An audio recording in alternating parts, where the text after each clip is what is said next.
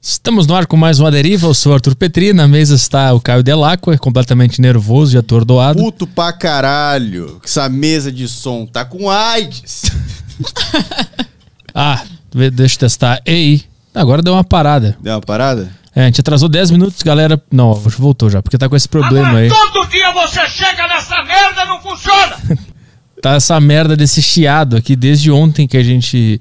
Sempre que a gente fala sobre os Illuminati, sobre o demônio, sobre alguma coisa assim, acontece algum problema no estúdio. Já percebeu isso aí? Sempre dá um problema. Depois da- de Daniel Mastral, nosso podcast nunca mais foi o mesmo. Ou falar deles também, né? Sabe quem são eles, né? Ah, eles? Quem são eles? Os do cabelo enroladinho, né? Ah, tá. Tem eles também, né? Ah, Que- Agora vai. Vai sozinho aí, são vai. difícil. Quem mexe com eles não Eu volta, não mexi, né? eu é fico ele. quieto dessa aí. Vai, vai sozinho aí, vai, toca a Deus que ficha. me aí. livre, eu quero gravar meu podcast. eles- é cabelo enrolado, mas eles usam algum tipo de. Chapéu. Usa chapéu, um chapéuzinho bem, bem arrumadinho. Mas é um chapéu muito. é, Eu acho bem destacado. ridículo. É bem pequenininho. É só, é só pra tapar a calvície aqui. Mas sabe? tem um chapéu mais ridículo. Policiais de São Paulo. Aquele chapéu é ridículo. Como é Parece que é? um barquinho. Aquele né? que é, parece um barquinho, não. Aquilo é ridículo. É, o na cara moral. acha que tá na guerra do É Getúlio muito Vargas be- ainda, é. né? Ele acha que tá na guerra do Paraguai. Eu vi o cara com aquele chapéuzinho e cavalo hoje. Que que é isso? Onde é que eu tô? Ah, que São Paulo é, não, é cidade pra frente. O cara de são de cara- um cavalo. O automóvel do cara é um cavalo. E o que eu vi hoje, cara, eu fiquei puto. Porque o cara, ele tava no, no trânsito, ele tava vindo no trânsito assim, três cavalos. Aí, três cavalos, Cagando. a culpa. Exato, enquanto trabalho. O cara caga enquanto trabalho, já tá errado. Ele vai lá andando, aí o cara no cavalo, policial, pegou e botou o cavalo de lado na frente do corredor entre os carros. Aí ficou 15, 15 motos de Uber pra entregar e o cara parado na frente, assim, de lado, só pra o cara não passar. Ele só ficou parado, né? não fez Só nada. ficou parado. Só pra o cara do Uber atrasar. Eu não entendo poli- eh, policial que usa cavalo fora do estádio de futebol. Porque no estádio tem que jogar o cavalo em cima de É, marginal, exato. o vagabundo que tá brigando. Aí eu entendo. É, ele- e ele tem uma tática pra jogar o cavalo É, em cima porque do se eu cara. tro- se eu tro- atropelar uma multidão de cavalo, não acontece nada. O cara só é pisoteado por uns cascos e tá tudo bem. Agora tu Pô, vai mas o atropelar cara os morre. caras. Tá não, maluco? morre. Mas tu vai atropelar os caras de carro, aí é um problema. Mas eu não- Então É. por isso que o policial de cavalo no- na cidade andando por aí, eu não entendo. Com um chapeuzinho de barquinho. Não, e ele anda num lugar que é mais inútil ainda, ele anda no centro. É, no centro. Ele vai o cara lá combater. na 25 de março. Pô, sai daqui! Vai de bicicleta no centro. Pô, tu tem moto, não? Que isso? Pedala, o preguiçoso. tá usando um outro Policial ser puta vivo. gordo, gordão. com o cavalo caminhando devagar, movido a ração e pasto. Essa é a estrutura do cara pra combater o crime, é um Em São animal. Paulo. É um animal. isso? Tu só pode usar um cavalo pra cuidar de uma cidade se a tua cidade estiver muito boa já e tiver tudo Exatamente. tranquilo. Aí tu usa um cavalinho, fica lá andando de cavalinho. Se acontecer alguma coisa, tu desce do cavalo e combate o crime. E tu não vai combater ninguém mais crime de tem cavalo. cavalo. Só a polícia tem cavalo. E mendigos. Carroceiros. Não, é- a- a mendigo não tem cavalo, não. ele Tem burro. Tem? Tem burro. Aí burro essa- não é cavalo. Porra, é só um gasto a mais cavalo. Pô, ga- cavalo é horrível, na moral. Só quem tem, tem cavalo é a polícia e carroceiro, que junta lata. Mas tem- não, carroceiro usa burro, pô. Não, é cavalo, meu. Onde que tu inventou que é É burro? burro, pô. O cara inventou que é burro. Não inventei, não. É jegue, burro. Tu é doido, cavalo Mas isso é é em caro. Maceió, cara. Cavalo é caro, meu amigo. Não aqui, pô. Nós somos cavalo magro, miserável, né? Sim, mas é. Lá em Porto Alegre, pelo menos, os carroceiros andam, andam de cavalo. Os caras tá com dinheiro, na moral. né? E aí eles. Vender lata tá dando grana no sul. Então. Se o cara tem dinheiro pra manter um, anima- um outro ser vivo, tipo, ter um cachorro é caro pra caralho. Imagina ter um cavalo. meu. É. Eu já falei Que que se- vale. se, tu, se tu é mendigo e tem um- e tem um cavalo, tu não é mendigo. de Exato. verdade. Vende cavalo, sei lá. É que nem eu ter um carro e dizer que eu sou pobre. É, Muito não tem pobre. como. Miserável. Ah, passo fome. Pô, é porque tem um carro.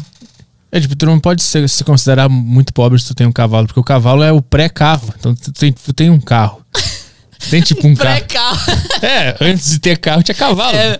Entendeu? Sim, sim, sim. Agora o cara tem um cavalo e ele quer. Ele precisa de ajuda? Sim. Tu tem um Corolla 1800. É isso. Ele. Exatamente, ele tem um Corolla 1800. Ele usa isso pra se sustentar. Ele não precisa de ajuda de ninguém. Continua vivendo aí. É tipo, Falou tudo. é tipo, é tipo um Uber. É. Ele tá usando aquele negócio pra ganhar dinheiro, um cavalo. E ainda ele bota umas duas rodas ainda naquele cavalo, né? Ele bota meio que um carrinho atrás. É verdade? E ele bota os pneus de carro. Tem quatro patas e duas rodas. É melhor que um, que um carro. Pô, não Tem é mais coisa que um carro. que muito um carro. foda. Então é isso aí, É galera. assim que começa o podcast, é? É assim, na verdade não era assim. A gente tava falando de- de chapéu, Ah, o pode que crer. aconteceu? Eu não entendi nada. Por que que a gente começou a É falar porque eu disso? vim com isso na cabeça e falo o ódio que eu tô daquele chapéu. É muito ridículo mesmo. Ah, o chapéu especificamente, né? É, o chapéu, o chapéu me chateia.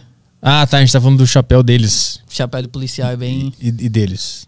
Deles é, também. o deles também, é. É. Mas graças a eles que a gente tá no show business, né? Falou tudo. Se não fossem eles, a gente não estaria nem aqui nesse lugar, né? Hollywood vive deles. Sim, Hollywood e todo, toda a cena de entretenimento do mundo é graças a eles. Inclusive, como é que foi quando tu teve que assinar o contrato com eles? Ah, não posso nem falar, né? Não posso nem dizer quem são, né? Na verdade, é uma galera meio. Tu teve que dançar em volta de uma fogueira também? Você teve que é- Não, cortar eu- alguma parte do de seu que bo- órgão genital? Tive. Teve? Aham. Ah, eu achei que era só comigo essa, essa parte. Só que hoje já tá bem grande, então pode tirar um pedacinho que fica de boa. Falam que fica parecendo até maior. né? Ficar mais bonito? É. Fica. É Não porque eles ficou tiram. como é porque- falam, é tronfesta porque, mesmo. é porque eles tiram só a fimosezinha, né? Só o. É só, só o que é ruim, né? Exato. É o- só o que não interessa O mesmo. cara não vai dar, ah, vou tirar uma veia. Aí não, É. né? É, eles, eles têm ligação direta com Deus, né? Eles corrigiram o adotaram. trabalho que Deus deixou pela metade, que é deixar aquela pele por cima. O cara não pega câncer, tá ligado, né? Tem uns negócios assim. É? Bom pra caramba. Então por que. Então só eles sabem desse segredo. Ah, eles Da espalharam, mas porque ninguém quer parecer com eles, né? Só eles querem parecer com eles, aí ninguém quer fazer, entendeu? Mas também não, não tem muito sentido porque ninguém anda com o pau de fora, né? Pra se comparar. Ah, tá judeu. Tipo, como é que eles. Pra que que serve? Não, é Tem porque, isso. é porque é porque isso aí é da Bíblia. Alguém verificava, né? dizia, pô, o cara foi circuncisado, entendeu? Alguém verificava? É. Tinha um cara que tinha- verificava Na isso? comunidade, se o cara não fosse circuncisado, a galera vai dizer, ih, O cara olha chegava o cara no com vilarejo. fimose, é. Aí eu, deixa eu ver, deixa eu ver, deixa eu ver se tu é mesmo. Deixa eu ver se tu é mesmo. Tá, eu sei que tu tá com o chapeuzinho, mas eu quero ver se tu é mesmo dos nossos. Baixa as calças. Aí o cara baixava as calças, tá, tá aqui, você pode chegar. Entra Pode aí. entrar, é. Pode entrar. Pode tem entrar tem aqui na dinheiro, cidade. jornais e mídia. Pode escrever um artigo ali já, vai. Inventa uma notícia e bota aí pra nós. Mas é que, nem, é que nem teste do pezinho, pô. Que que é o tu teste do sabe pezinho? quem fez teste do pezinho? O que, que é teste do pezinho? Quando a criança nasce, a galera faz um teste pra saber as doenças que a, que a criança pode ter, alguma coisa mesmo? assim. É, pô. Provavelmente tu fez. É, pô, teste do pezinho. Tu, pode- Você, você faz uma análise da criança, pô. tu consegue ver se a criança vai ter alguma doença por Você causa consegue- do pé dela. É, é o nome do pé. Você Para. acha que pega sangue do pé, alguma coisa assim. Não, você tá inventando isso aí. Não tô, pô. Não tô, Teste do teste pezinho. do pezinho, pô. Provavelmente tu fez. Aí parece que descobre um. Tipo assim, você pode descobrir é, antecipadamente várias doenças, pô. Mas é um lugar muito estranho pra deixar registrado isso, né? Mas é um bom nome, porque é tipo assim, pô, teste do pezinho, soa bem, ai, ó, fofo, tá ligado? De criança, de bebê. Você tá querendo me dizer que Deus deixou no, no- no pé das crianças um registro de tudo que ela pode ter de É, errado. Acho que o DNA, quando a criança nasce, o melhor é no pé. É mesmo? Deve ser. Eu Eu, não tô sabia. chutando, eu só sei que o nome do teste do pezinho você descobre um monte de doença. Entendeu? Eu nunca tinha ouvido falar nisso. Tu é mó de um então, tá ligado? Tá, mas isso é um tipo de coisa que não precisa saber também. Precisa. Se tu, criar, se tu tiver um filho. Não vou ter. Por quê? Não vou ter. Olha ao redor, tá? Acho que o mundo precisa Porque de mais É São Paulo, uma pessoa. entendi. São Paulo é. Não, nenhum lugar precisa de mais pessoas. Ah, não, eu não concordo com isso, não. Se tu chegar num lugar hoje e tu pensar, cara, isso aqui tá perfeito, é porque tem menos pessoas do que devia ter, do que teria normalmente. Então tu não vai lá botar mais uma pessoa. Eu não vou pra um lugar, tipo, no interior. Eu chego lá e penso, caralho, que lugar maravilhoso, eu quero ficar aqui. O que, que eu vou fazer? Vou botar mais uma pessoa aqui? Não. Por quê, pô? Porque ele tá bom porque tem pouca gente. Ah, então, mas o negócio é que a galera gosta de aglomerar, né? Gosta de fazer um prédio. Mas se eu morasse a 5km do meu vizinho, era top. Era Como assim? top eu ter mais um filho.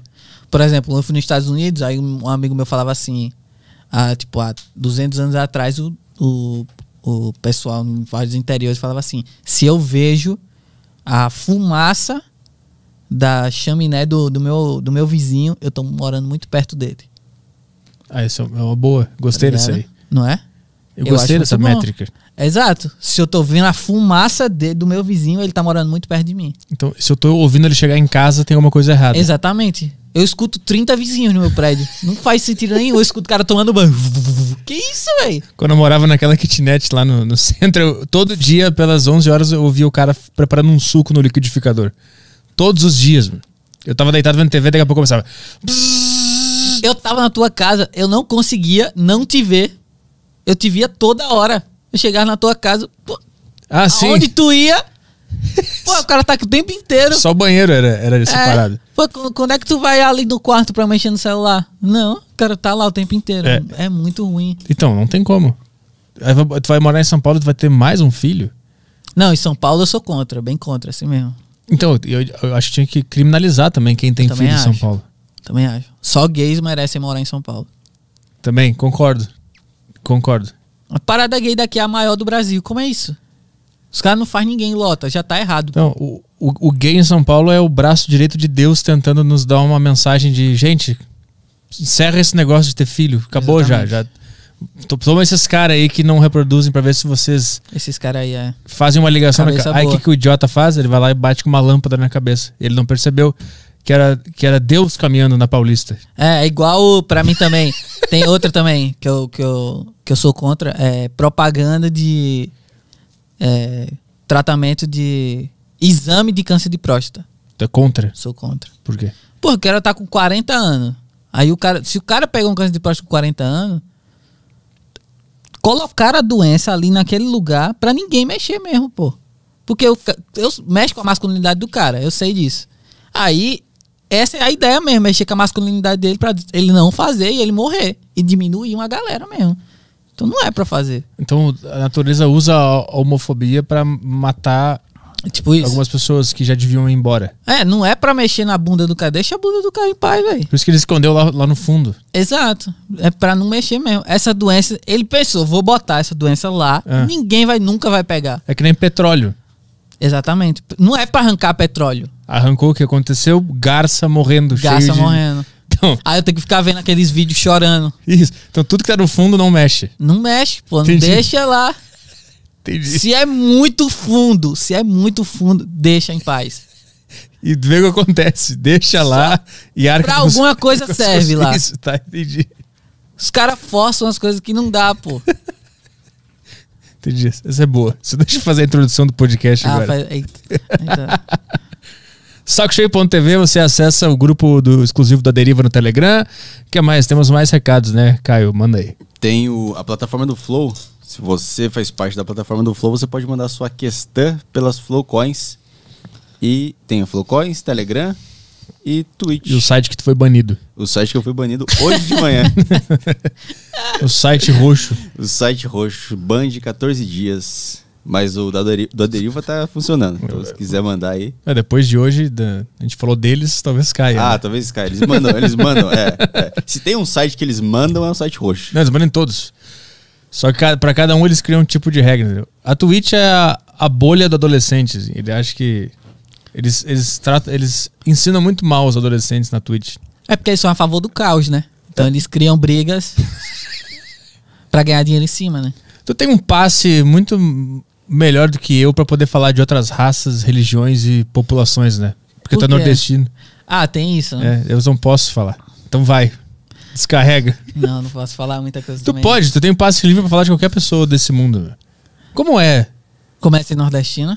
Como é ser nordestino e poder falar que gaúcho é viado e se o gaúcho falar que tu é burro, ele, ele é preso? Isso é bom. Isso é bom, porque eu posso, tipo, chegar em São Paulo e dizer, ah, essa cidade é uma merda, é um lixo, eu odeio todo mundo. O cara diz, mas é uma merda, eu falo, vou te denunciar. Eu tô indo na delegacia agora. Eu vou agora. Exato. Eu faço um textão, faço um vídeo aqui, bombo, tá ligado? Maravilhoso morar em São Paulo sendo nordestino. Porque os nordestinos ainda não se ligaram, mas eles podem se aproveitar muito de São Paulo. Mas eles se aproveitam, eles são muito inteligentes. meu. Então, eles- a cidade é sustentada por gente de fora, É né? deles o negócio já. Exato. Só que eles podiam se aproveitar mais. Por isso que eu não entendo aqueles grupos skinhead do ABC.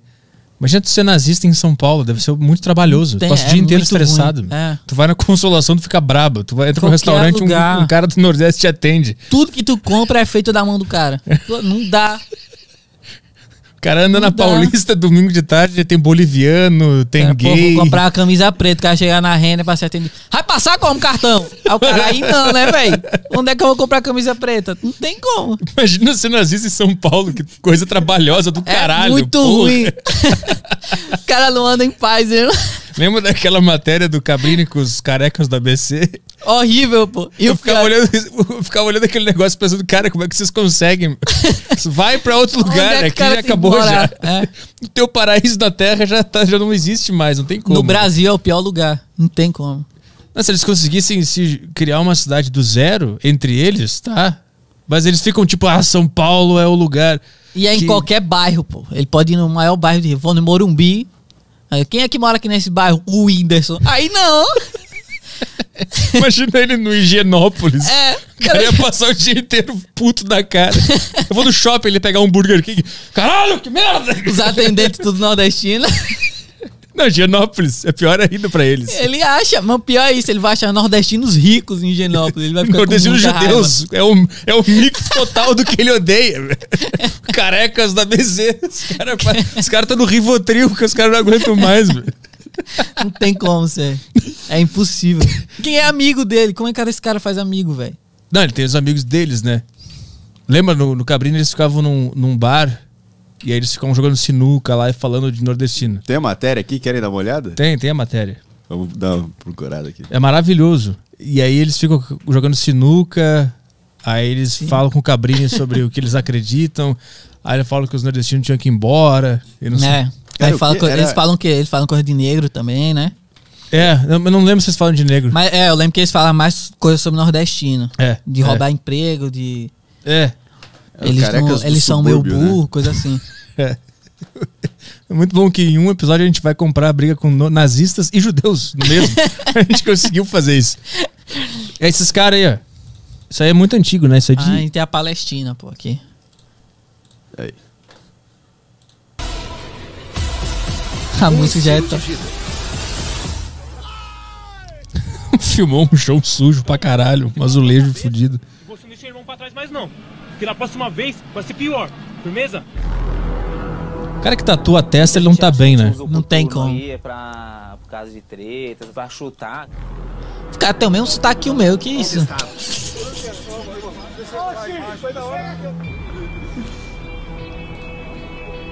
Boa noite. O cara é negro, O ali. cara é negro? Não, eu acho que ele botou, tipo, um cara negro pra conversar com ele. Não é, é o cara Por que que mesmo. vocês dão de soco em inglês? É um adorno. É apenas um adorno. Esse cara é muito bom, ele parece o Anderson Silva falando. Que é adorno. Eu praticamente Um enfeite. usava e nunca utilizei. Só com inglês é só um enfeite. Pô, só tem cinco caras. Ah. que movimento patético. Quem são essas pessoas? Opa, boa tarde, pessoal. Quem me vê na rua aí, quando eu tô no meio da galera... O cara é pedreiro. né? Geralmente as pessoas têm uma outra visão, né? Mas ele tem razão, né? Ele tá com medo de perder o emprego, tá certo? Suas ideologias. Vai se meter com os caras. Cara, eu não tô Por é entendendo que isso. vocês decidiram me encontrar? A verdade do grupo nunca foi dita realmente, né? Sempre foi algo careca é, é nazista, careca é fascista. Seus planos? Eles têm um negócio que. Eu não tô entendendo. Dá na isso. Como é que pausa. funciona o ritual do É batismo? que eles falam que skinhead não tem nada a ver com ser negro ou não. Que, inclusive, o criador dos skinheads era um negro. Tem todo esse papo aí. A gente tá estereotipando o nazista. Então, mas, mas o que é que ele defende? Tipo assim, sei. várias raças puras, que é isso? Ué, ia ser legal, isso é uma boa tese. Não, ia ser, mas eu, não tô- eu só não tô entendendo. Quer dizer, eu não sei se isso é uma boa tese, eu só, eu só não tô entendendo. Não, é tá boa tese. ligado? Vamos ver todo mundo junto, mas ninguém se mistura. Ah, eu não Entendeu? sei. Eu não sei também se. eu- Não. Não, eu tô, tô pensando que, tipo, também o movimento negro também luta por isso, tá ligado? Tipo, não ficar misturando, porque eles dizem que é um, mo- é um modo do, dos brancos. É, Dominarem? É, os brancos é, esbranquiçarem a raça deles, entendeu? Então. E, tipo, meio que apagar. E, f- e faz sentido. Mas é o você mesmo. perder a sua identidade. Mas é o mesmo argumento dos, dos racistas brancos. É, mas só que, tipo assim, um tem privilégio, o outro não, né? Então, um, um consegue apagar o outro socialmente. Depende do lugar. Na Etiópia, Não, mas na, E- na Etiópia quem tem dinheiro? negros. Os príncipes, tudo, da Etiópia, tudo negro. Rico crer. pra caralho. Pode crer, cara. É. Não, mas a gente tá falando em realidade, por exemplo, a- país aqui, a- Brasil, Chile, essas coisas, Estados Unidos. O branco socialmente consegue apagar se tiver muita grana, né? Porque ele consegue transar mais fácil. É, é, porque ele consegue. Ele, por ele, ex- ele- ele- ele fecha o camarote na, na balada e consegue transar mais, é isso? Porque ele tem privilégio e ele conseguiu um emprego melhor que o negro. É, não, é porque ele consegue, ele consegue chegar em mais pessoas mais fácil, né? Ele consegue pagar o, aquele boost do Tinder. Porque ele tem privilégio. Cara, pra- consegue passar aqueles 15 conto a mais Aí ele consegue perpetuar a raça dele mais fácil. pelo Tinder. É isso. O cara é racista com 15 reais, que isso? O cara mudou, o cara mudou todo o movimento com 15 reais por mês. Não, mas tu pega isso pra, e joga em todos os brancos que são privilegiados e puderam ter um emprego.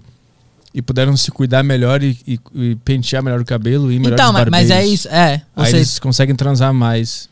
você, é, você aparenta mais bonito, é tipo isso. Então, é é isso que eu tô falando. Tá, agora eu entendi. Sim. A tua tese tá certa. tá muito bom. Foi maravilhoso isso. Tá na linha do perigo, tá ligado? A gente tá aqui na corda, aqui, ó, andando aqui, quase caindo. vamos trocar de assunto, vamos falar sobre a tua vida agora. Vamos falar, vamos te entrevistar agora, Tu direitinho. fez a introdução já? Eu tenho que fazer, né? Faz aí agora, faz aí agora. Me apresenta. A gente falou tudo, né? Todos os merchants, né? Sim, foi. É, não foi o Extreme 21. XM21. arturpetri.com barra XTM21. É, cara- Nem precisa botar o vídeo, demora Não, pra bota caralho. o vídeo, eu gosto pra caramba daquele do cara. Mó bombadinho, dá uma vontade da boa de malhar, na moral. Sérgio, como é que é? Bortolucci.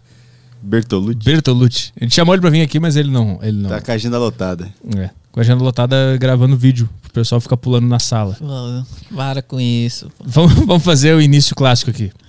Vamos trabalhar, Caio? Vamos trabalhar. O convidado da deriva de hoje é o Alessandro Berli. E aí, Alessandro, tudo bem? Prazer te receber aqui no A Deriva. Obrigado por vir. Tô até emocionado. Você sabe que o prazer é meu, que eu sou muito seu fã. E eu faço comédia hoje por causa de você. Por isso que não tá fazendo tanto, né? Pô, mas eu tô altos emprego aí, né? Tá ligado? É, Ah, isso é verdade, né? Mudei tua vida? Exatamente, mudou minha vida, pô. Emocionado. Para. Tô vestindo Adidas aqui, ó, por causa de Arthur Petri. Tu pôde comprar essa camisa por causa de mim? É, mas- mas é isso, meu irmão. Porque eu trabalho pro Maurício, Maurício Meirelles. Aí. Nosso Sugar Abraço. Daddy. E beijo, Maurício Meirelles. E, e eu conheci ele por causa de tu. Porque a, a primeira noite que eu cheguei em São Paulo, a primeira vez que eu vim pra São Paulo. Aí eu cheguei, falei contigo pra eu abrir um show dele. Aí tu falou com ele pra abrir um show dele. Mas foi o meu que tu abriu primeiro, não foi? Acho que foi o meu. Não, que ele me viu foi. Mas foi assim, eu fui, eu cheguei em São Paulo num sábado, tipo sete horas da noite. E eu falei contigo. Quando eu cheguei em São Paulo, eu falei contigo. Ei, tem como eu abrir o show do Maurício, ou ir lá assistir? Aí tu falou com ele, eu fui lá assistir o show dele, meia-noite, no Teatro Renascense. Hum. Aí quando acabou o show, tava ele e o Márcio Balas. Terminou o show, eles foram conversar. Aí eu fui falar com ele, falei, pô, eu sou amigo do Petri que veio aí, porque eu não consegui abrir o show. Ele disse, ah, tá muito em cima pra eu deixar alguém abrir. E, tipo, ele não me conhecia nem nada. Aí terminou o show, eu tava indo embora.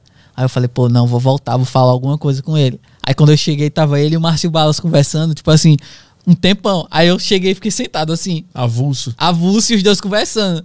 Só que eu já tinha falado pra ele que eu era teu amigo, né? Aí teve uma hora que ele falou, ah, isso aqui é até, ele é amigo de um, de um, de um cara que eu gosto, da comédia, não sei o quê. Aí a gente ficou batendo um papo assim, aí terminou, ele falou, pô, vem, vem no meu show aí semana que vem assistir de novo e tal, vamos sair conversando. Aí na mesma noite, o- nesse mesmo dia, o Márcio Balas ficou falando comigo, me chamou pra assistir peça dele, Mas monte o de Baza é coisa. legal pra caralho. muito legal, ele foi muito legal comigo. Aí nisso, é, pouco depois eu fui abrir teu show e ele tava lá. Ah, foi depois? O Maurício. Foi. Tipo assim, primeiro eu conheci o Maurício. Hum. Aí depois eu abri teu show e ele tava. Aí eu lembro que tu falou pra mim, pô, ele achou tu legal e tal, achou teu show legal. Aí eu depois abri um show dele. E outro dia, e como ele contratou, foi assim, eu fui abrir outro show dele. E quando eu cheguei lá, tava a Priscila Castelo Branco, lembra, Priscila? Aí tava eu e ela. Aí ele marcou pra eu abrir. E o produtor abriu pra Priscila abrir. Só que não dava pros dois abrir. Aí eu falei, ah, abre aí, Priscila, tudo bem, eu já abri o show dele, vai lá, vai legal. Arregaça lá e eu vou ficar aqui assistindo, eu vou lá na coxinha assistir. Aí eu fui assistir o show dela. Não tinha pretensão de trabalhar, nem nada com ele, nunca tive nada.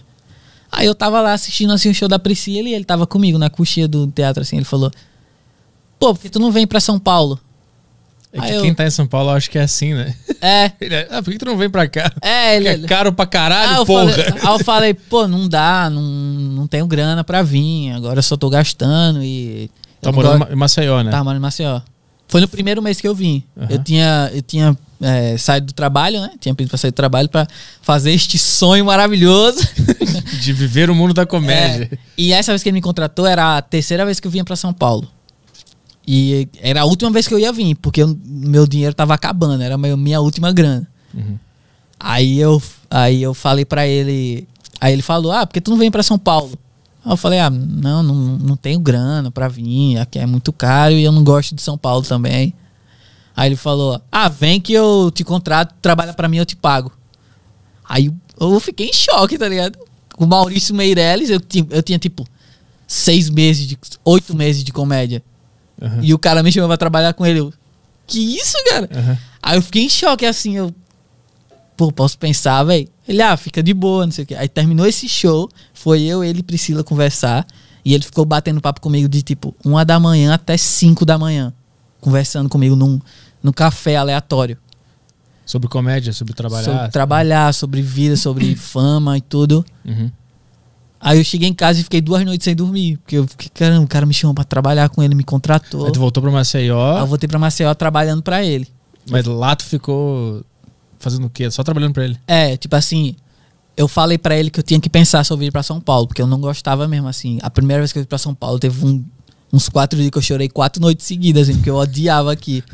Eu ficava agoniado de ir pros lugares. que tudo- bairro tu tava? Eu tava perto do Frei Caneca, tava na casa de um primo meu. Tava Ah. dormindo no sofá lá. Aí. é, aí eu, tipo assim, eu gastei muita grana e eu odiava. Tudo eu tinha que pegar Uber porque eu ficava agoniado de pegar um metrô, ficava com medo de me perder. Aham, aham, aham. tá ligado? Tudo era um caos, assim. Eu Ficava, meu irmão, que lugar chato, velho. Saudade de família, essas coisas. No Nordeste tem isso, da família ser muito apegada, sabe? Quantos, quantos habitantes tem Maceió? Tem um milhão e duzentos. Ah, é tipo Porto Alegre, então. Só que É. Maceió tem uma, uma área extensa muito grande. Ah, é, mu- entendi. Não tá tudo aglomerado num é, lugar não tá só. aglomerado, é. É, li- é litoral? É litoral. E tu morava perto do litoral lá? Tipo assim, 12 quilômetros do litoral. Só que era tipo de ônibus, aí 40 minutos. Ah, então tu tem que curtir a praia lá de boa. É, dava pra ir Tá. Dava pra ir. tranquilo, porque não é tanto trânsito, tá ligado? Mas tu, quando tu morava lá, tu ia pra praia? Como é que é a vida de um cara que mora no litoral? Fico muito curioso pra O- Hum. saber. A pessoa não vai muito. É, então. Muito pouco. E a, e a Orla de Maceió é bonita pra você ir em qualquer horário, entendeu? Tipo assim, Uhum. se você vai de noite até, é muito legal de ir. É muito bem iluminado, tem muito barzinho, não é, não é tão caro. Mas quem tra- mora e trabalha lá acaba não conseguindo curtir, né? Exato. Mas mesmo se você, tipo, não trabalha tanto fixo, você não vai também. Porque, Preguiça? porque- É, porque, tipo, quando eu trabalhava pro Maurício, eu ficava só trabalhando de casa, tá ligado? Porque eu falei com ele pra eu fazer só um. Tipo assim, vamos fazer um teste. Período de teste. É, aí tu trabalha pra mim lá de Maceió ganhando menos. E eu falei, tá perfeito, tá ligado? Tu Fica trabalhando de lá. E aí tu trabalha pouco pra mim só pra gente ir testando. Aí eu fui pra Maceió, pô, trabalho pro Maurício, legal pra caramba. Ficava fazendo um showzinho, mas trabalhava de casa. E mesmo assim eu ia muito pouco na praia, tá ligado? É, Eu lembro quando eu fui morar no Rio, eu pensava, ah, vou morar no Rio agora, eu vou curtir Vou a pra praia. praia pra caralho. direto, é. Que nada, dá uma puta preguiça, eles têm que fazer coisa. É. Vou é. nada na Aí praia. tu se programa pra ir no fim de semana na praia, mano. O fim de semana na praia é o mesmo dia que o turista tá na praia. É uma bosta. E tem um negócio tipo assim, ah, eu posso ir quando eu quiser, pô, outro dia eu vou. É, também tem isso. Por isso, por isso que é bom ser só turista. Tu Exato. vai na cidade do cara, tu aproveita tudo que aquela cidade pode dar e depois tu vai embora e deixa o cara lá. Quantas pessoas que moram no Rio nunca foram no Cristo? Ah, mas o Não Cristo é era assim. chato pra é caralho. horrível, horrível. É muito chato. Eu fui lá, o cara Horrível. pega uma van, fica três horas numa van. tuc, tuc, tuc, tuc, É tuc, horrível. Aí tu aquela- chega lá e tu o fica assim, ouvido entupido. Pô, o Cristo hein, é grande, hein? E 20 desce, minutos e vai você embora. fica e vai embora. É. E Tu, tu fica literalmente 20 minutos falando olhando assim. Exato. Caralho, como é que eles botaram isso aqui aqui? Foda, hein? Aí você. Aí Vou você- tomar um suco, aí tu fica É. procurando um bar e fica num bar até acabar o passeio. Exato. Aí tu tenta tirar a foto. Tem um sueco, um norueguês. Você não entende ninguém. Eu Tem já, um cara da África do Sul. já fico puto do Sai cara. É. todo mundo no mesmo frame. Tu- Não, vou tirar uma foto minha com o Cristo. Tu tira e aparece mais uma população inteira. Parece o clipe aquele do We Are the World. Parece que tá todo mundo junto. Tu não consegue tirar uma foto no tem Cristo. como, É. não Sempre tem su- como. Parece um monte de gente, parece uma propaganda da ONU, assim. E não tem como você falar, sai daqui. É, não dá. Mesmo se você falasse e as pessoas tivessem a educação de sair, elas não iam entender. Mas sai ela, é daqui. e se elas saírem, já ia entrar outro cara. Porque tá todo Exato. mundo tentando um espaço no Cristo ali. Não tem como, velho. É o pior lugar. Aí eu lembro quando eu fui lá, É, e eu fui tirar essa foto e não tinha quem pra tirar a foto pra gente, meus amigos. A gente, ah, vamos tirar todo mundo junto. A gente botou.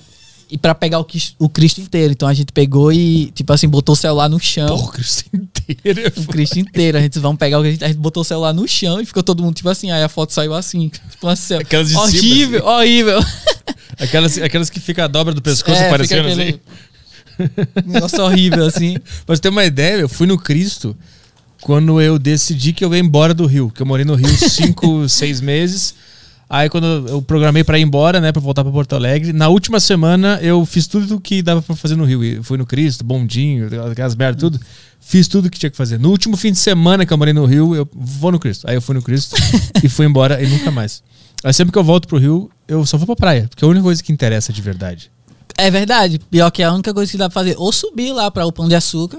Mas você- é- andando, Mas sem é uma pegar o bosta bondinho. também. Ah, andando? Puta, eu fa... Isso que eu, Eu, não entendo. gosto. O cara... A vista é bonita, pô. Tem vários tipos de vista. Mas por eu que gosto que- por causa disso. Por que, que as pessoas fazem isso? Tipo, trilha. É, é- Trilha eu acho é, patético. viver que nem um escravo que acabou de fugir. Não, é, do negócio. trilha eu acho patético. Eu Tem que fui lá caminhar porque eu pra cima do gostava- morro pra escapar É. dos caras. Eu acho patético quem faz trilha. Mas e lá não é trilha? Não, não é uma trilha, é só uma subida pra você chegar, tipo, de graça. Ah, tá. Sobe em cima do morro e fica olhando pra cidade lá embaixo. Ah, eu tava lá agora, que legal. É, eu, eu gostei porque tinha várias vistas, tá ligado? Ah. Aí fiquei, Ah, eu não legal. sei.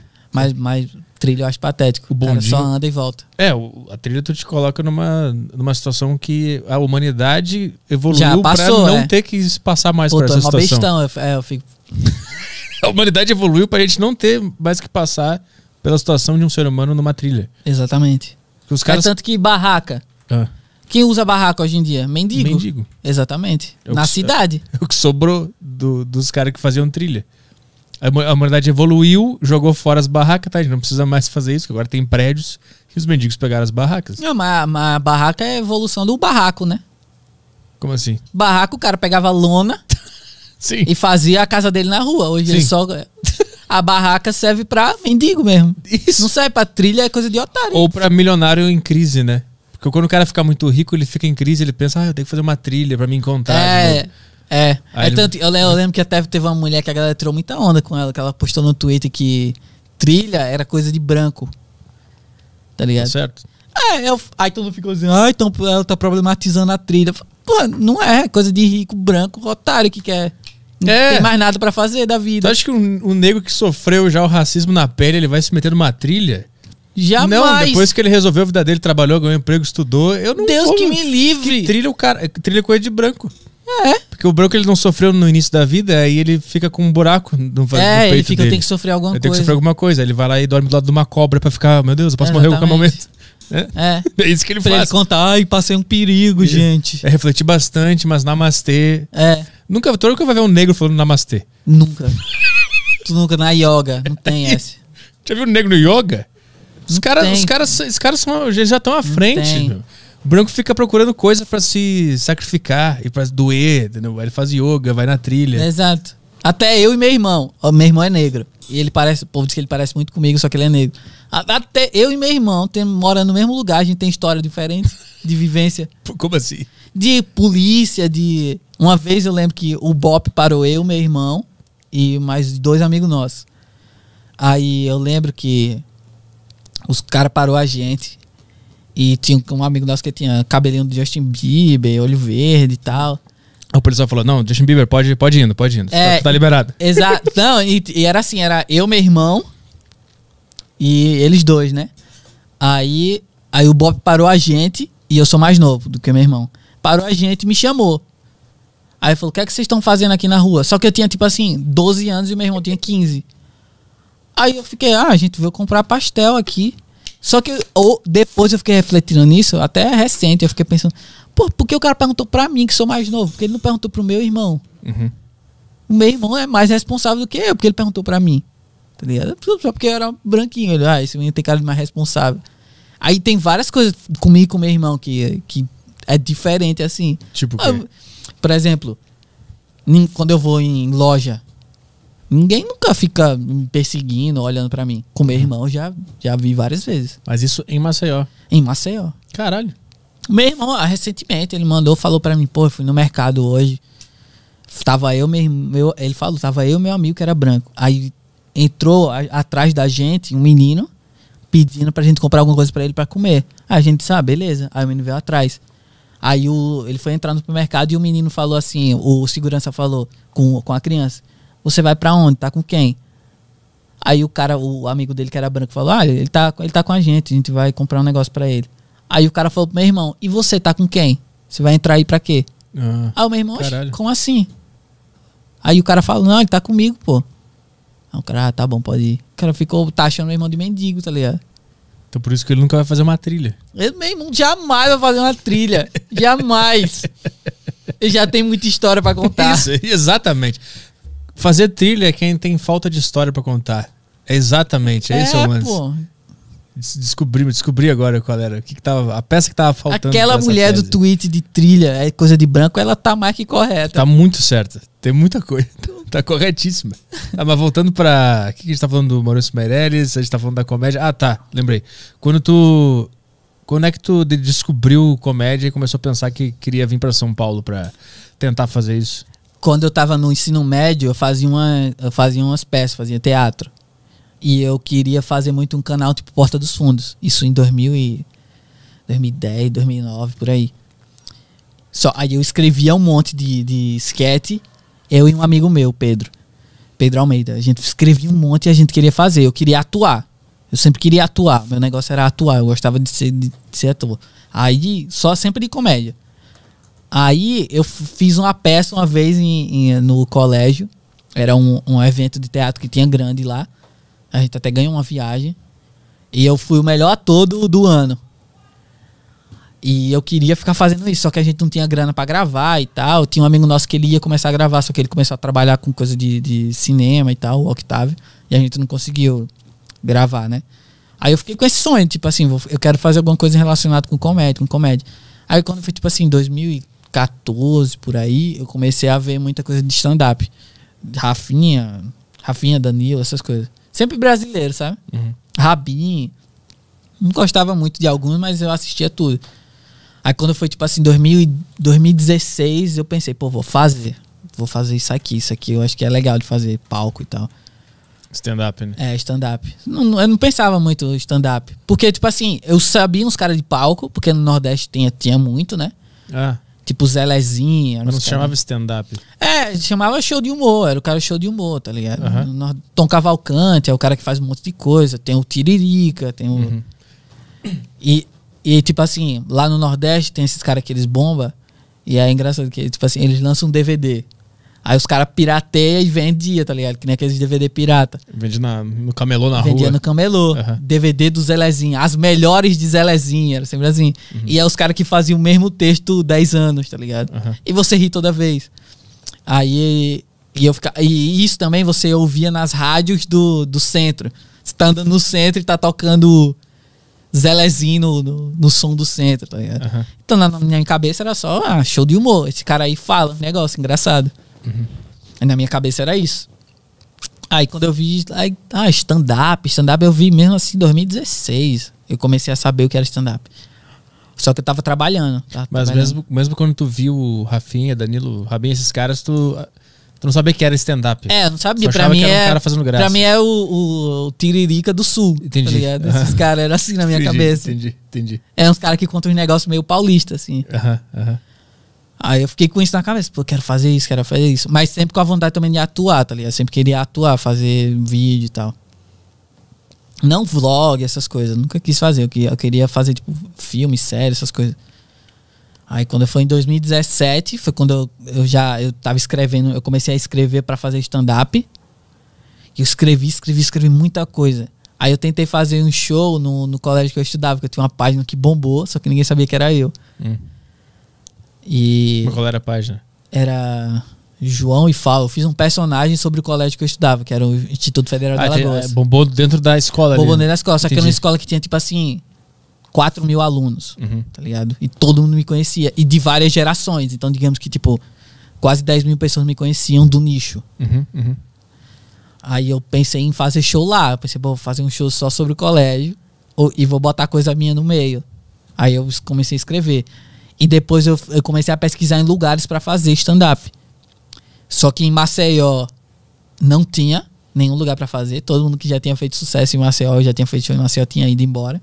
Tipo, Ed Gama, que cresceu muito e pô, foi fazer Faustão, foi pro Rio, não sei o quê. E não tinha mais ninguém. E eu não podia chegar aí, pô, vou abrir uma noite e fazer 20 minutos. Ninguém me conhecendo nem nada.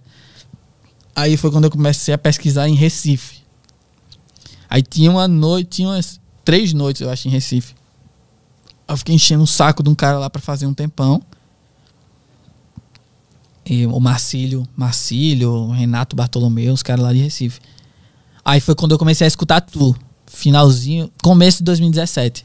Uhum. Mas chegou a fazer aquela, na escola, o stand-up na escola? Não, Ah, não, conseguiu. porque. Porque eu achei chato o clima, eles não quiseram organizar muito como, eu- como era pra eu fazer. Aí eu fiquei meio assim, pô, vou me queimar muito fazendo isso. Ah, entendi. e entendi. como ninguém sabia que era eu, eu ia chegar de surpresa, tá ligado? Tipo assim, Ia ser um evento da página. é, tipo, Entendi. deu muita gente lá. Aham, aham, Acho que deu tipo assim, uns 150 pessoas, 200. aham. Aí eu só eu só fui embora, tá ligado? A galera nu- nunca soube que era eu. Só cancelaram o evento, assim. Tá, mas Ele tu não chegou- vem. Tu organizou, confirmou, as pessoas foram assistir. Exato, só que não fui eu que organizei. Foi o Grêmio da escola entrou em contato na minha página Ah. e falou: vem fazer. Aí eu falei, eu vou. Aí eu fiquei lá, fiquei lá no meio de todo mundo, e ninguém sabia que era eu, entendeu? Ah, tá. Mas então Aí eu organizaram, tava- venderam ingressos. Não, venderam não, era de graça, porque era no O colégio. pessoal foi lá, sentou, Foi lá. ficou esperando o show acontecer Ficou e tu esperando. tava no meio da galera. Eu tava lá no meio. Ele tu Pô, arregou pra subir no palco, então. Foi meio que isso. Foi meio que isso. Eu meio que arreguei. só Tu que eu ficou com fiquei medo, ficou com vergonha. assim- fiquei. Porque eu fiquei Entendi. assim, pô, só vão me queimar. E eu tinha que fazer, tipo, 40 minutos. Hum, eu entendi. nunca tinha feito nada. Entendi, saquei. E aí tu, Ai, eu- tu foi embora com uma Aí eu sensação só de fui derrota? embora. Tu ficou meio mal? Puta, eu devia ter ido. Não, porque, por um lado, o Grêmio tinha sido meio chato comigo. Eles estavam meio que enchendo o saco na época. Eles falaram umas coisas que eu não podia falar. Ah, entendi. Então eu fiquei meio tipo assim, ah, esses caras que se arrombem aí. que quero, nem quiseram aí. pautar o texto. É. Foi uns amigos meus e a gente ficou meio zoando. Os caras achando que eu vou fazer. Não vou. Uhum. Tá merda isso aqui. Eles não fizeram nada como eu pedi. E ainda ficaram botando. Como eu pedi, é muito bom, tipo. É. Teu primeiro show, cara. Eu quero águas vulcânicas no camarim. Eu quero toalhas brancas. Primeiro show, muito É, bom. aí Ninguém eles não- sabia quem era eu. eu quero frutas selecionadas. É, ah, eles não Pô, fiz- atrás pêssego, na É, moral, cara. Eles não fizeram nada que eu pedi, então eu não quis fazer o show. Exato. Porque eles tiveram exigências comigo, aí eu pensei, pô, vou- alguma coisa eu vou pedir. Pô, organiza a galera pra chegar. Eu só pedi isso. Ah, só isso. E eles deixaram meio bagunçado, assim, o microfone tava meio merda.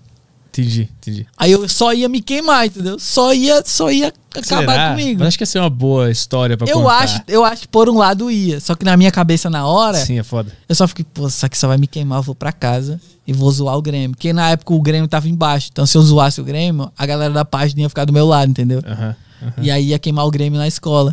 E todo mundo ia ficar do meu lado. Aí eu pensei, vou fazer isso. E tu fez? Fiz, eu fiquei, ah, esse Grêmio aí é uma merda, não sei o que. Fiquei fazendo uns memes, essas besteiras.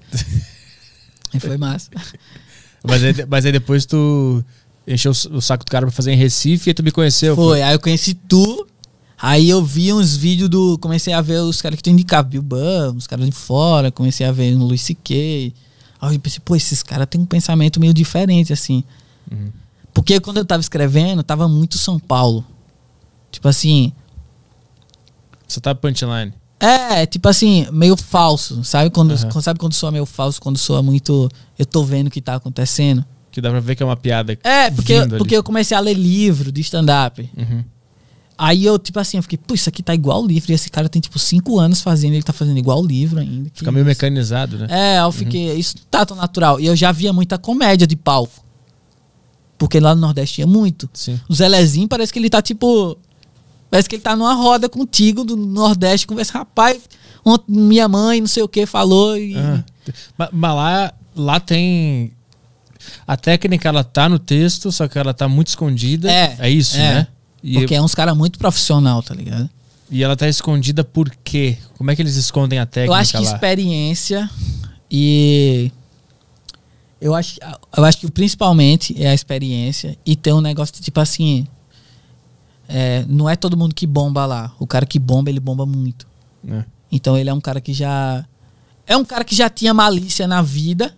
Tipo Uhum. assim, quando era jovem. E ele pegou a técnica e botou na malícia que ele já tinha de contar, entendeu?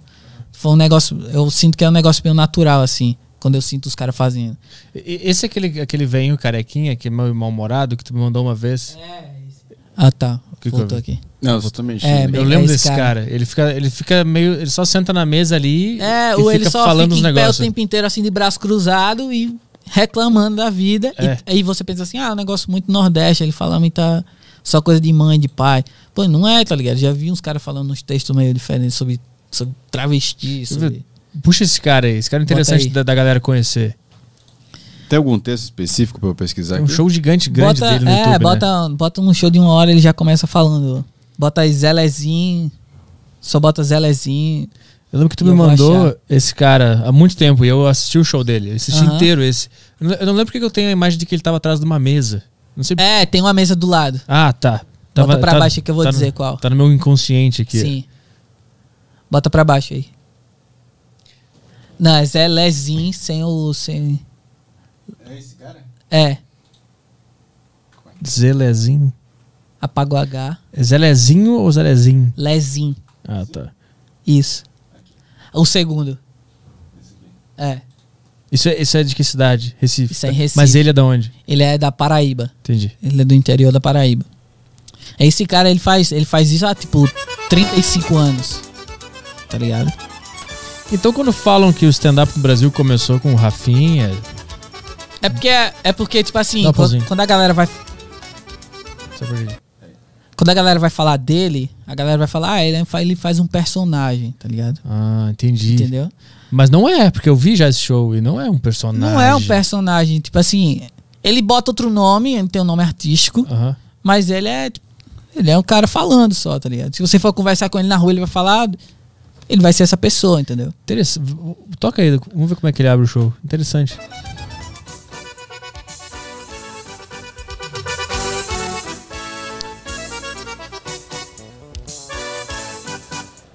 Boa noite. Eu queria explicar essa passagem minha aqui, na hora que abriu. Isso é um ramo novo que eu estou pegando aí. Para esses abestalhados que não largam o celular, é só. Então, eu estou com a empresa de guia. Isso é recente, interessante. Para eles não ser acidentados, não cair na rua. Aí eu estou com três irmãos que estão sem fazer nada em casa. Nós botamos essa empresa de guia. Se vocês precisarem assim de ir para algum canto, aí eu levo vocês lá, tudo amparado, bem direitinho. Se for casado e não quiser usar a mulher, a gente dá um jeito também. né? Porque às vezes é, é perigoso. Esse negócio de celular tá ficando isso virou doença. No Brasil, parece que são mais de 3 milhões de jovens fazendo tratamento psiquiátrico por conta desse telefone. Você vê como um, um negócio desse tomou conta do mundo. Se o ser humano tratasse seu companheiro, sua mulher ou seu marido, como trata o celular, não haveria divórcio, nem separação, porque você vê, é o tempo todinho. ó. Porque é muito natural. É, É, tu sente muito que ele era natural. muito- Tem um alisado desse com a mulher, né? Qualquer coisa que acontecer aí, ele vai falar do jeito mais real E o possível. pior, rapaz, é em todo canto. Eu fui pro festival de inverno lá em, em, em Garanhuns. Tava lá uma menina linda, sentada num barzinho, ela bem vestida. O namorado dela, lindo também, um rapaz. Acaba bonito, de lado. A bicha, rapaz, arrumada. um Olha o rolete de coxa. A sainha curta, ó lá fazendo um frio e ele. E eu olhando, eu digo, meu Deus do céu, Deus sabe o que faz. Se isso fosse no meu tempo, eu tava era com o dedo na datilografia dela. Só Tá vendo como o povo ri de- dele. Você não vê que ele tá no contando uma ASDFG, piada. Não a tem SDFG, técnica a aparente. SDFG, a SDFG. É, SFG. O cara digitando aqui. né? Entendi. é, mas, e- e- mas eu acho que tem um outro velho que eu vi também que era mais rabugento que ele. Que era um, um show de um cara que ele só falava mal das pessoas, ele só via as características ruins do, do ser humano e ficava falando. Do Nordeste. É, eu não lembro quem era esse cara, meu. Faz muito tempo que eu vi. Mas é interessante ver. Eu, não- é, eu acho que esse eu não, tinha, conhe- eu não conhecia esse cara aí. Eu adoro esse cara. Adoro. Esse cara faz muito sucesso. Ele chega em, por exemplo, ele chega em Maceió vai fazer, fizer um show. O último show que ele fez lá antes da pandemia, eu lembro que ele chegou no palco e falou assim: rapaz, vocês são muito besta. Eu conto isso aqui, a- o mesmo texto, há 10 anos, vocês pagam cada vez mais caro. Vocês são tudo otário aqui. Aí ele começa a falar assim, você tá vendo? E, e você pensa, ah, ele só fala coisa antiga, não sei o quê. Não, ele falando, fala sobre é, sobre como ele lida com como é transexual na cabeça dele hoje em dia. Só que você não Qual é a premissa dele? ele fala assim que que um sobrinho dele foi mostrar pra ele uma mulher no WhatsApp. Aham. E aí ele foi mostrando um pedaço assim, e quando ele baixou ele tinha uma, uma rola. Aham. Aí ele falou, isso aí é do demônio, não sei o que, isso aí não existe, não tem como ter mulher. Ele falou, não, isso aqui é, chama transexual. Ele, onde é que você já viu mulher com rola? Isso aí não existe, tá ligado? E ele vai metendo nele. E ele fala assim, mas essas mulheres hoje em dia não me engana porque eu sei que esses transexual, eles é, botam o, o- o pênis pra trás assim, né? Ele falou, se essa pessoa vier me enganar, eu dou um chute na bunda dela e f- se ela gritar, é porque ela botou pra trás, tá ligado?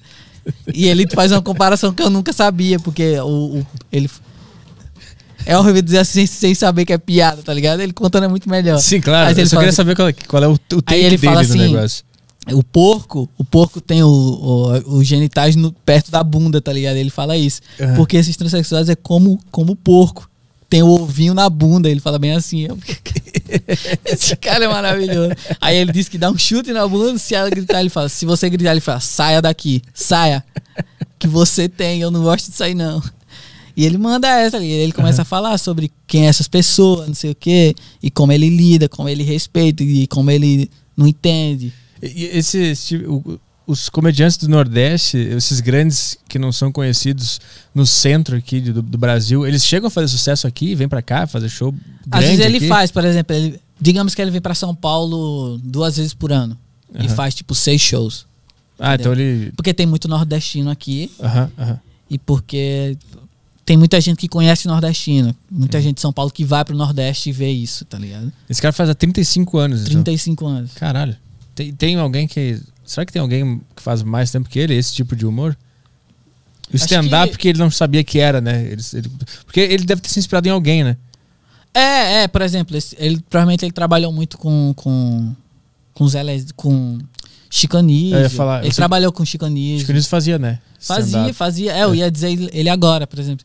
Tem um show dele no Carnegie Hall, não sei se É, você é já verdade, viu. eu ia falar de, de Nova York lá. É. né? É, tipo, Puxa aí se- também pro pessoal. O pessoal não deve saber de nada dessas histórias. 78. É, em 78 o Chico Anísio fez o stand-up em Nova York, meu. Que ele até. É, e lotado. É. No Carnegie Hall, tá ligado? Que é enorme. Onde todos os maiores comediantes dos Estados Unidos gravam especiais lá. Exato. E, tipo, e ele gravou esse especial dele É, lá. é. Acho que foi até um especial pro Fantástico. Tá ligado? Isso é muito louco, meu. que Se a ele gente faz parar. um, que a exi- introdução maravilhosa que ele. Existe uma Ah, cultura de stand-up antes da gente- do que a gente imagina que Sim, existe. e claro que ele sabia o que era stand-up. Tu acha que ele foi pra. acha que ele foi pra Nova York sem saber o que era stand-up? Ele Aham. fazia. Já viu a entrevista dele no Jô? É. Uma bem antiga? Não. Essa entrevista é. eu te- Quando eu não tenho nada pra fazer, eu assisto essa entrevista. Aquela ali, ó, tá bem em cima ali. O porquê? Que ele fala sobre animais, que ele fala os, os animais que são inúteis. Cara, Sabe, sabe o momento que ele fala isso? ah, bota, bota cinco minutos aí. Tem como tu ir ouvindo e, tipo, tu ouvir e depois dizer pra gente? Putz, fica meio foda aqui. Ah, então deixa, vai. Aí. Bota aí. Ah, pronto, aí bota um pouquinho antes. Caralho, hein? Nossa. Tu viu bastante essa entrevista. Vi muito. hipopótamo. Não pode nascer hipopótamo. Tá ligado? Quero falar isso. Pode matar. Fazer cocô na bota. Dos Caralho, que louco. da Black Hungry. Bota antes. Já é por isso. É por isso. Ô, Chico, vem cá. Eu soube que você anda com preocupações ecológicas, assim, enormes, é verdade? Preocupações A ecológicas. ecologia para mim é um grande querido. Eu sou, eu não sou contra a ecologia. Eu sou contra os exageros da ecologia, porque por exemplo a Greenpeace, eh, que é um- uma entidade reconhecida mundialmente, eu tenho a maior antipatia da Greenpeace, porque eu acho que muito mais preocupante é a, a, sabe, a Black Hungry. A- a- existe uma Black Hungry no mundo. A Etiópia eh, devia ser a preocupação dos desse, Black Hungry. pessoal que fica. eh, Não corta essa árvore, não sei o quê, ah, eu- eu- não mata as baleias. Eu não vejo nenhum. Eu não, s- não descobri até agora qual a utilidade do hipopótamo, por exemplo. E o- o- Por que o hipopótamo? Hum, Eu já andei pesquisando, eu não conheço ninguém que crie um hipopótamo. Um, Sabe que leva o hipopótamo de manhã para fazer cocô na praia? Você já já viu? alguém? Correntinha lavando o hipopótamo. Não existe. Não existe uma pessoa que coma hipopótamo. Não se co- A não ser outro hipopótamo. É. Só. Então. agora, Não pode matar o hipopótamo. Não pode nascer hipopótamo. Por que você pode matar hipopótamo? Não pode. Por que, que você está tão radical com o coitado do hipopótamo? Você não acha que uma coisa leva à conscientização da outra? Quer dizer, se você não mata o hipopótamo, você também não vai deixar o. o- o- Mas por, que, Homem morrer mas, por- mas por que que pode matar boi e não pode matar girafa? Por exemplo? Girafa só serve para espiar, para ver ela de cima. Qual é, Jô, a utilidade da girafa? Me diga, uma, uma utilidade da girafa. E- Rinoceronte. Rinoceronte. Coitadinho do rinoceronte, Sabe o que tá eu vai? Eu tô com vontade de comprar. O jeito mata rinoceronte para tirar o chifre, para raspar, para fazer afrodisíaco. Com chifre? É. Você acha certo isso? A não ser que ele tenha uma, uma utilização prática para o chifre. Mas a- a- afrodisíaca, o chifre, o chifre não é afrodisíaco. Não, do, do hipopótamo. Do, O do rinoceronte. rinoceronte- é Não sei, girafa, baleia, não pode matar baleia. Não, a baleia que não pode matar a gente. Isso que, que- que- já- ninguém se preocupa comigo, preocupa com a baleia. Eu, eu mergulho no mar, uma onda me cobre, eu fico naquele lugar onde a onda prepara a arrebentação, não- ninguém vai me salvar, eu tenho que quebrar meu galho sozinho. Se uma baleia fica ali, vem 12 para salvar a baleia. Por, por que a baleia e não eu? Entendeu? Você não encalha, Chico. Mas a, ba- a baleia encalha, coitadinho. Sim, é, mas acontece que eu acho que isso é um exagero. Sabe, eu tô com vontade de comprar vários hipopótamos e mandar um para casa de cada, desse, cada um desses caras ecologistas. desses ecologistas. Eu dou, tem um presente para você, o que é? Um hipopótamo. E põe na casa, dentro do elevador dele. Pequenininho, que é para crescer num apartamento. Melhor. É. Tá crescendo no apartamento. Eu não sabia que você tinha esse ódio de hipopótamo.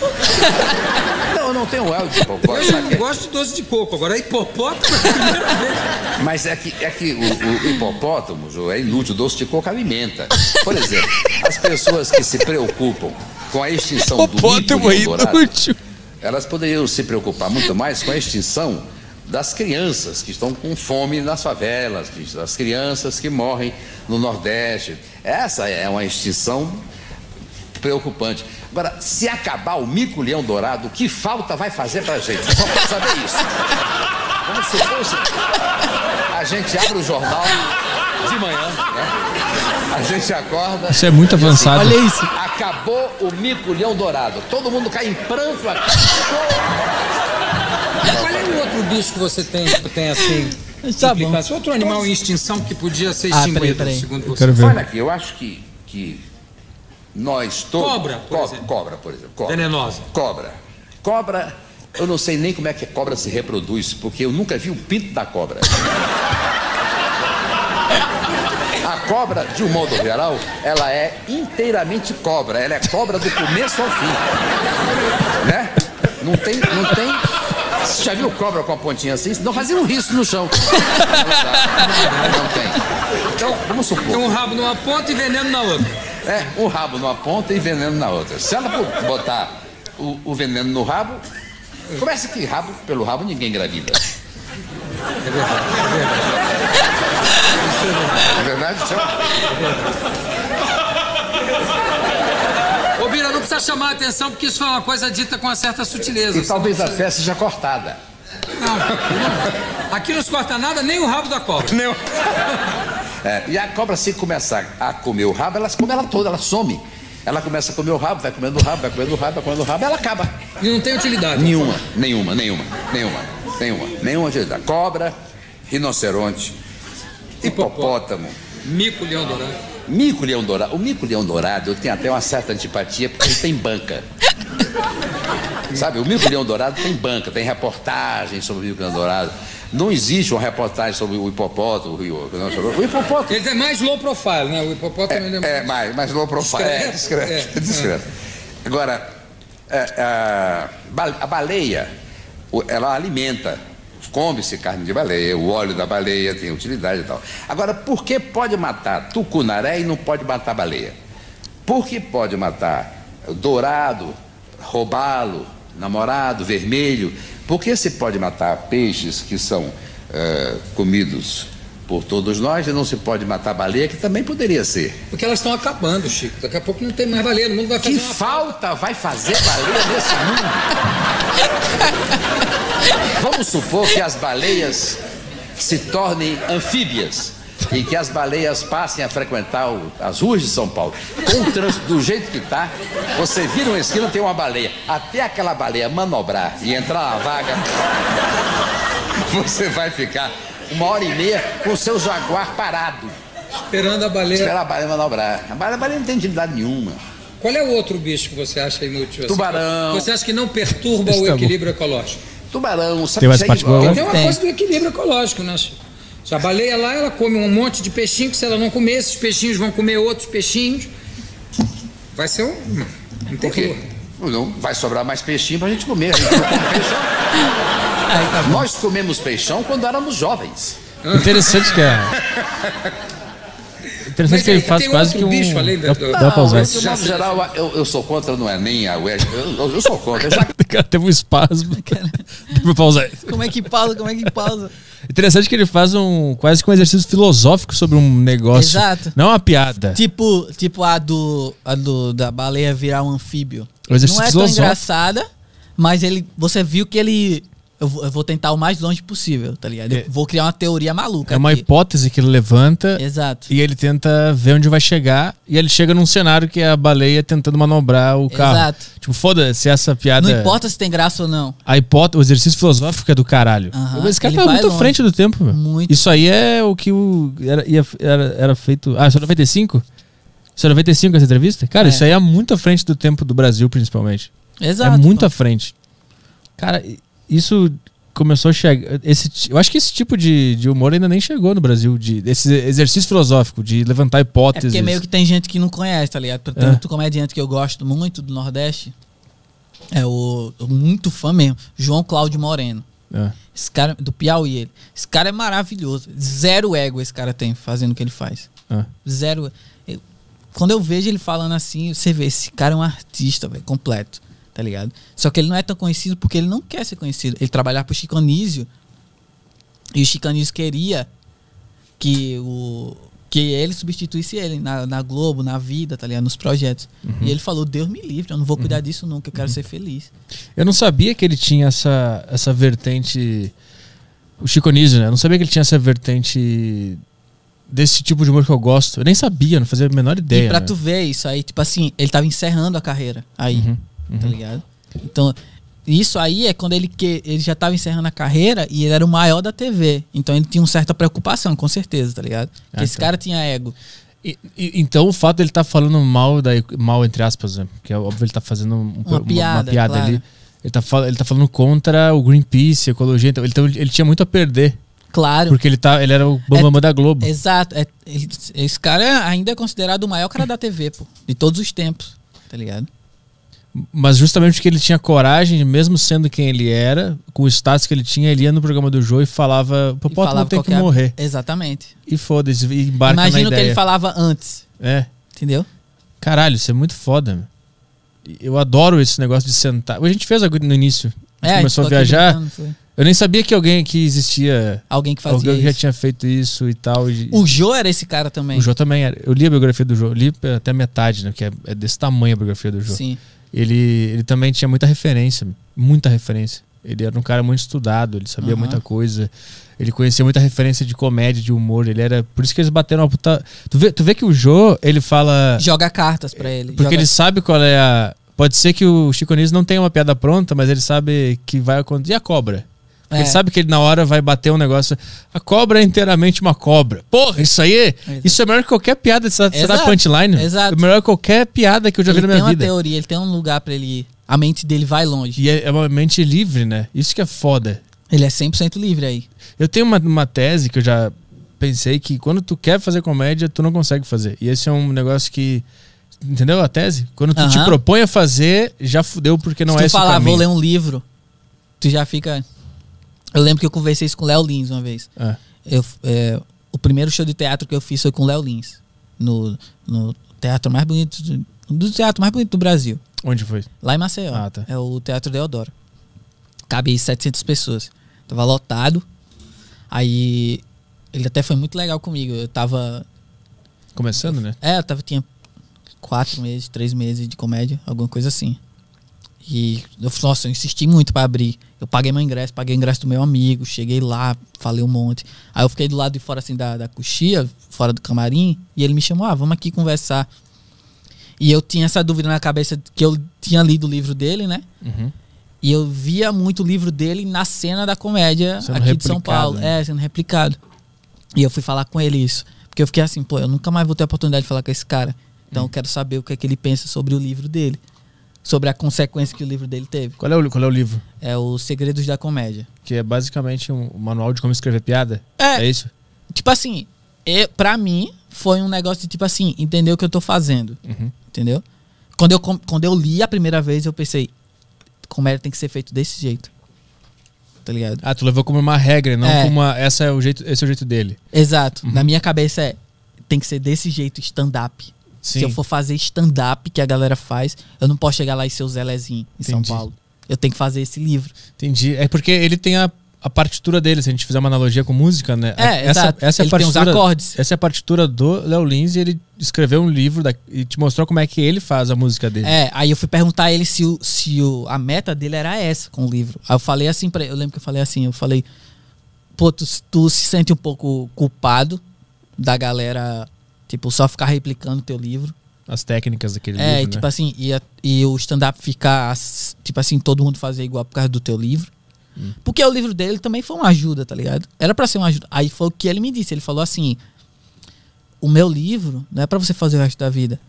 É pra você só entender o que você tá fazendo. Porque às vezes você começa e você não tem nenhum norte. Sim, sim. Como é que o Rafinha tá fazendo isso? Da onde ele tirou isso? Ele tem uma técnica. Só que Só que ele absorveu Só que- a- só- assistindo alguém, né? Exato, só que ele chegou e pensou assim: ah, vou, eu tenho que fazer o, o exercício. Mas só que se você falar com o Rafinha, ele vai dizer: ah, eu li vários livros de stand-up em inglês. Aham.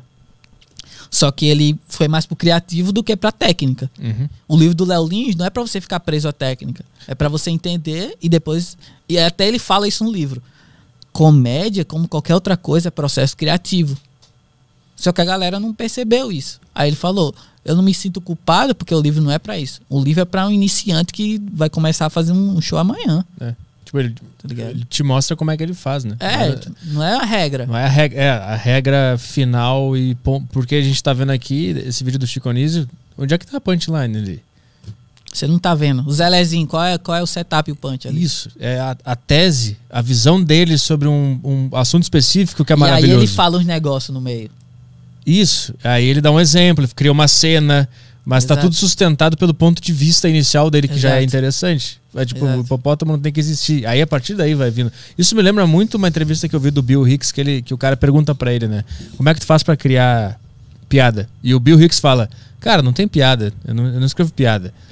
Tem um assunto que me incomoda e eu começo a martelar aquele assunto. E as marteladas são as piadas, porque elas começam a sair naturalmente. Então tá, sus- tá sustentado por um sentimento inicial. Não é a piada solta no, no meio do nada, né? Isso. Isso que me chama a atenção pra caralho. É o, que, é o que eu gosto, assim. O que eu gosto é, de um, é um pensamento que bate em você e você fala: caramba, isso aqui é, pode soar interessante. Eu posso criar exemplos pra isso. tá Isso. ligado? E aí Mas os exemplos são as piadas. Os exemplos, é. O exemplo é a é. piada.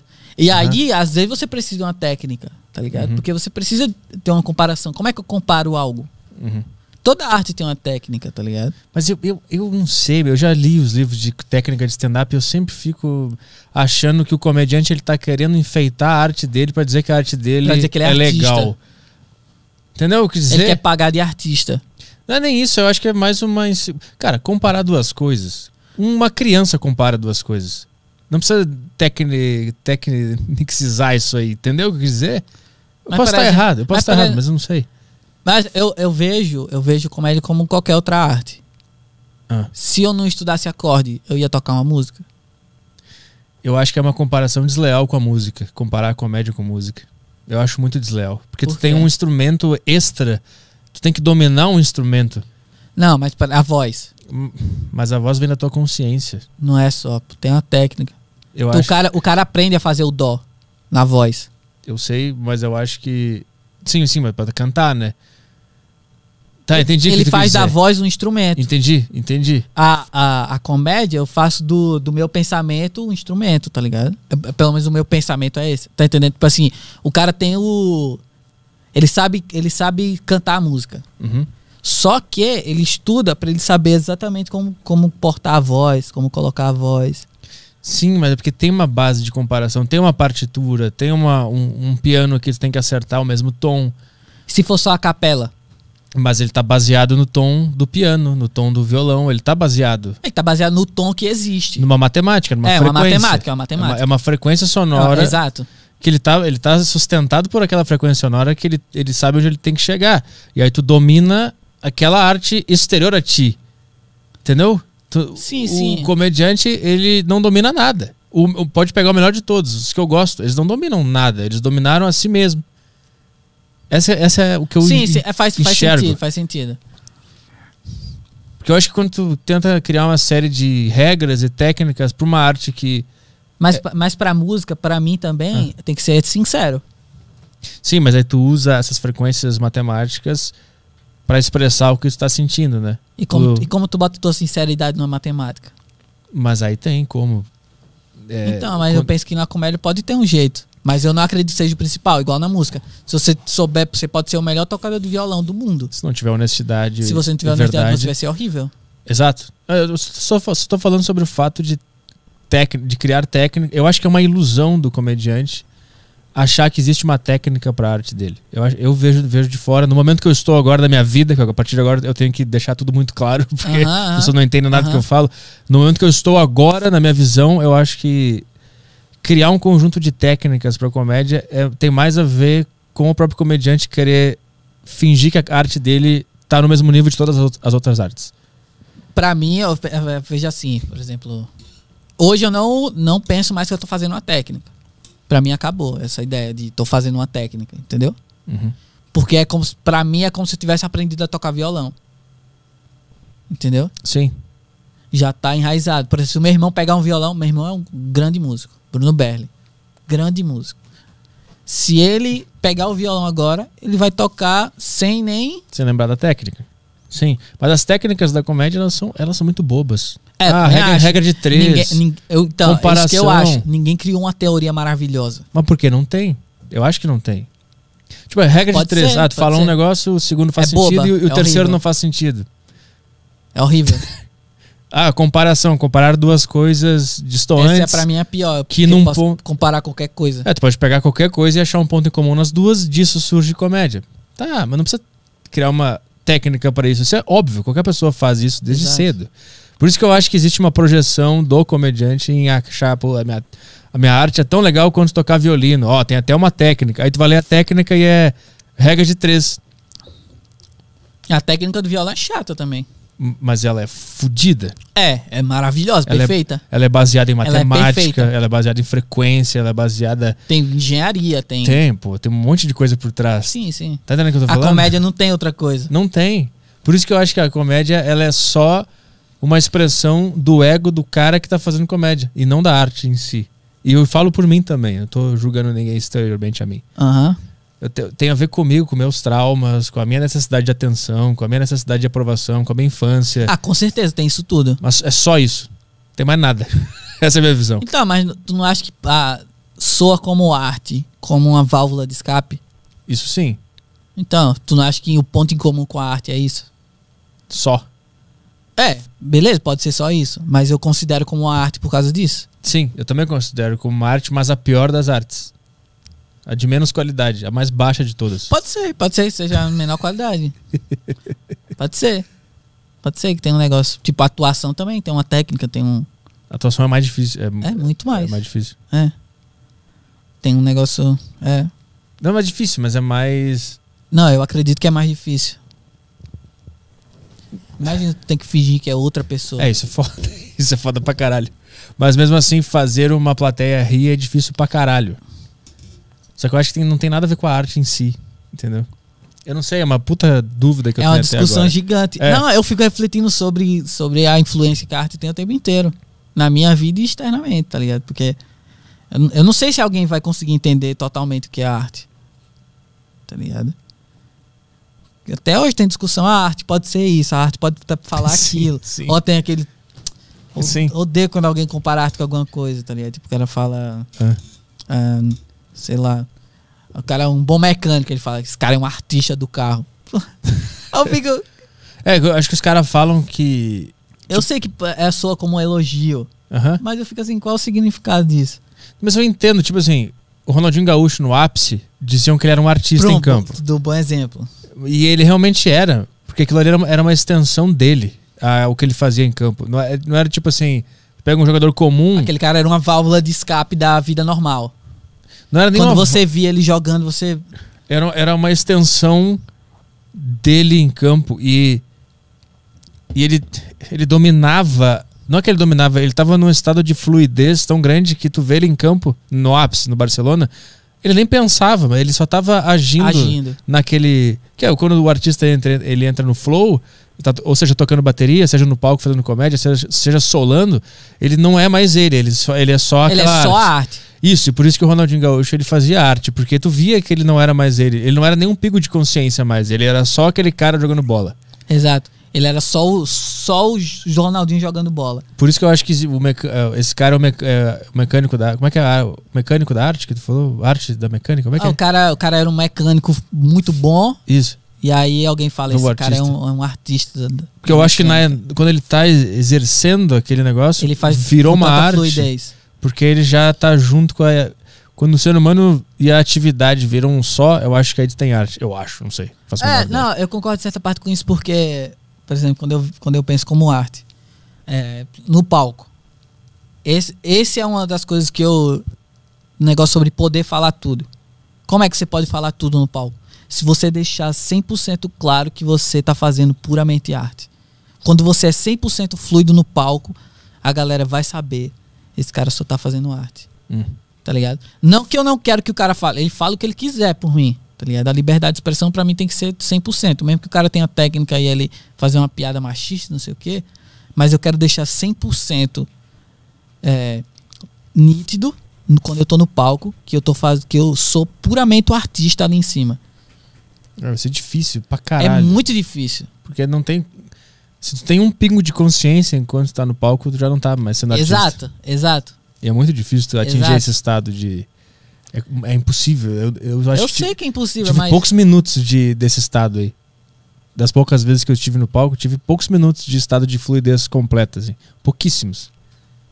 Pouquíssimos minutos. Ent- Essa é a minha meta, entendeu? A minha meta pra eu poder falar tudo que eu quiser é quando eu tô sem. Eu só vou deixar 100% claro que eu tô fazendo totalmente comédia quando eu deixar 100% claro que eu tô sendo só o artista ali no palco. Mas deixar claro não por palavras, né? Não, Vai não ficar por claro pela palavras. energia, pela. Pela energia. Entendi. Porque eu acredito que qualquer palavra, qualquer frase, qualquer texto, qualquer coisa pode ser dita no palco se tiver fluidez. Se tiver na vibe certa, né? Se tiver na vibe certa, se tiver fluidez, se a galera entender, esse cara tá fazendo arte. Uhum. Então, por isso que o vídeo do Chico Anísio aqui, ele fala um negócio que não é uma punchline e todo mundo ri, porque ele tá na vibe perfeita de um artista. Ele não. É tipo assim, aquilo ali, se ele chegar e falar assim, bom, galera, vou dar uma entrevista aqui, vai ser eu debatendo contra o cara do Greenpeace. Ele não vai usar esse argumento, entendeu? Porque ele sabe que não é. uma- Ele, ele não vai falar na mesma vibe que ele tava ali.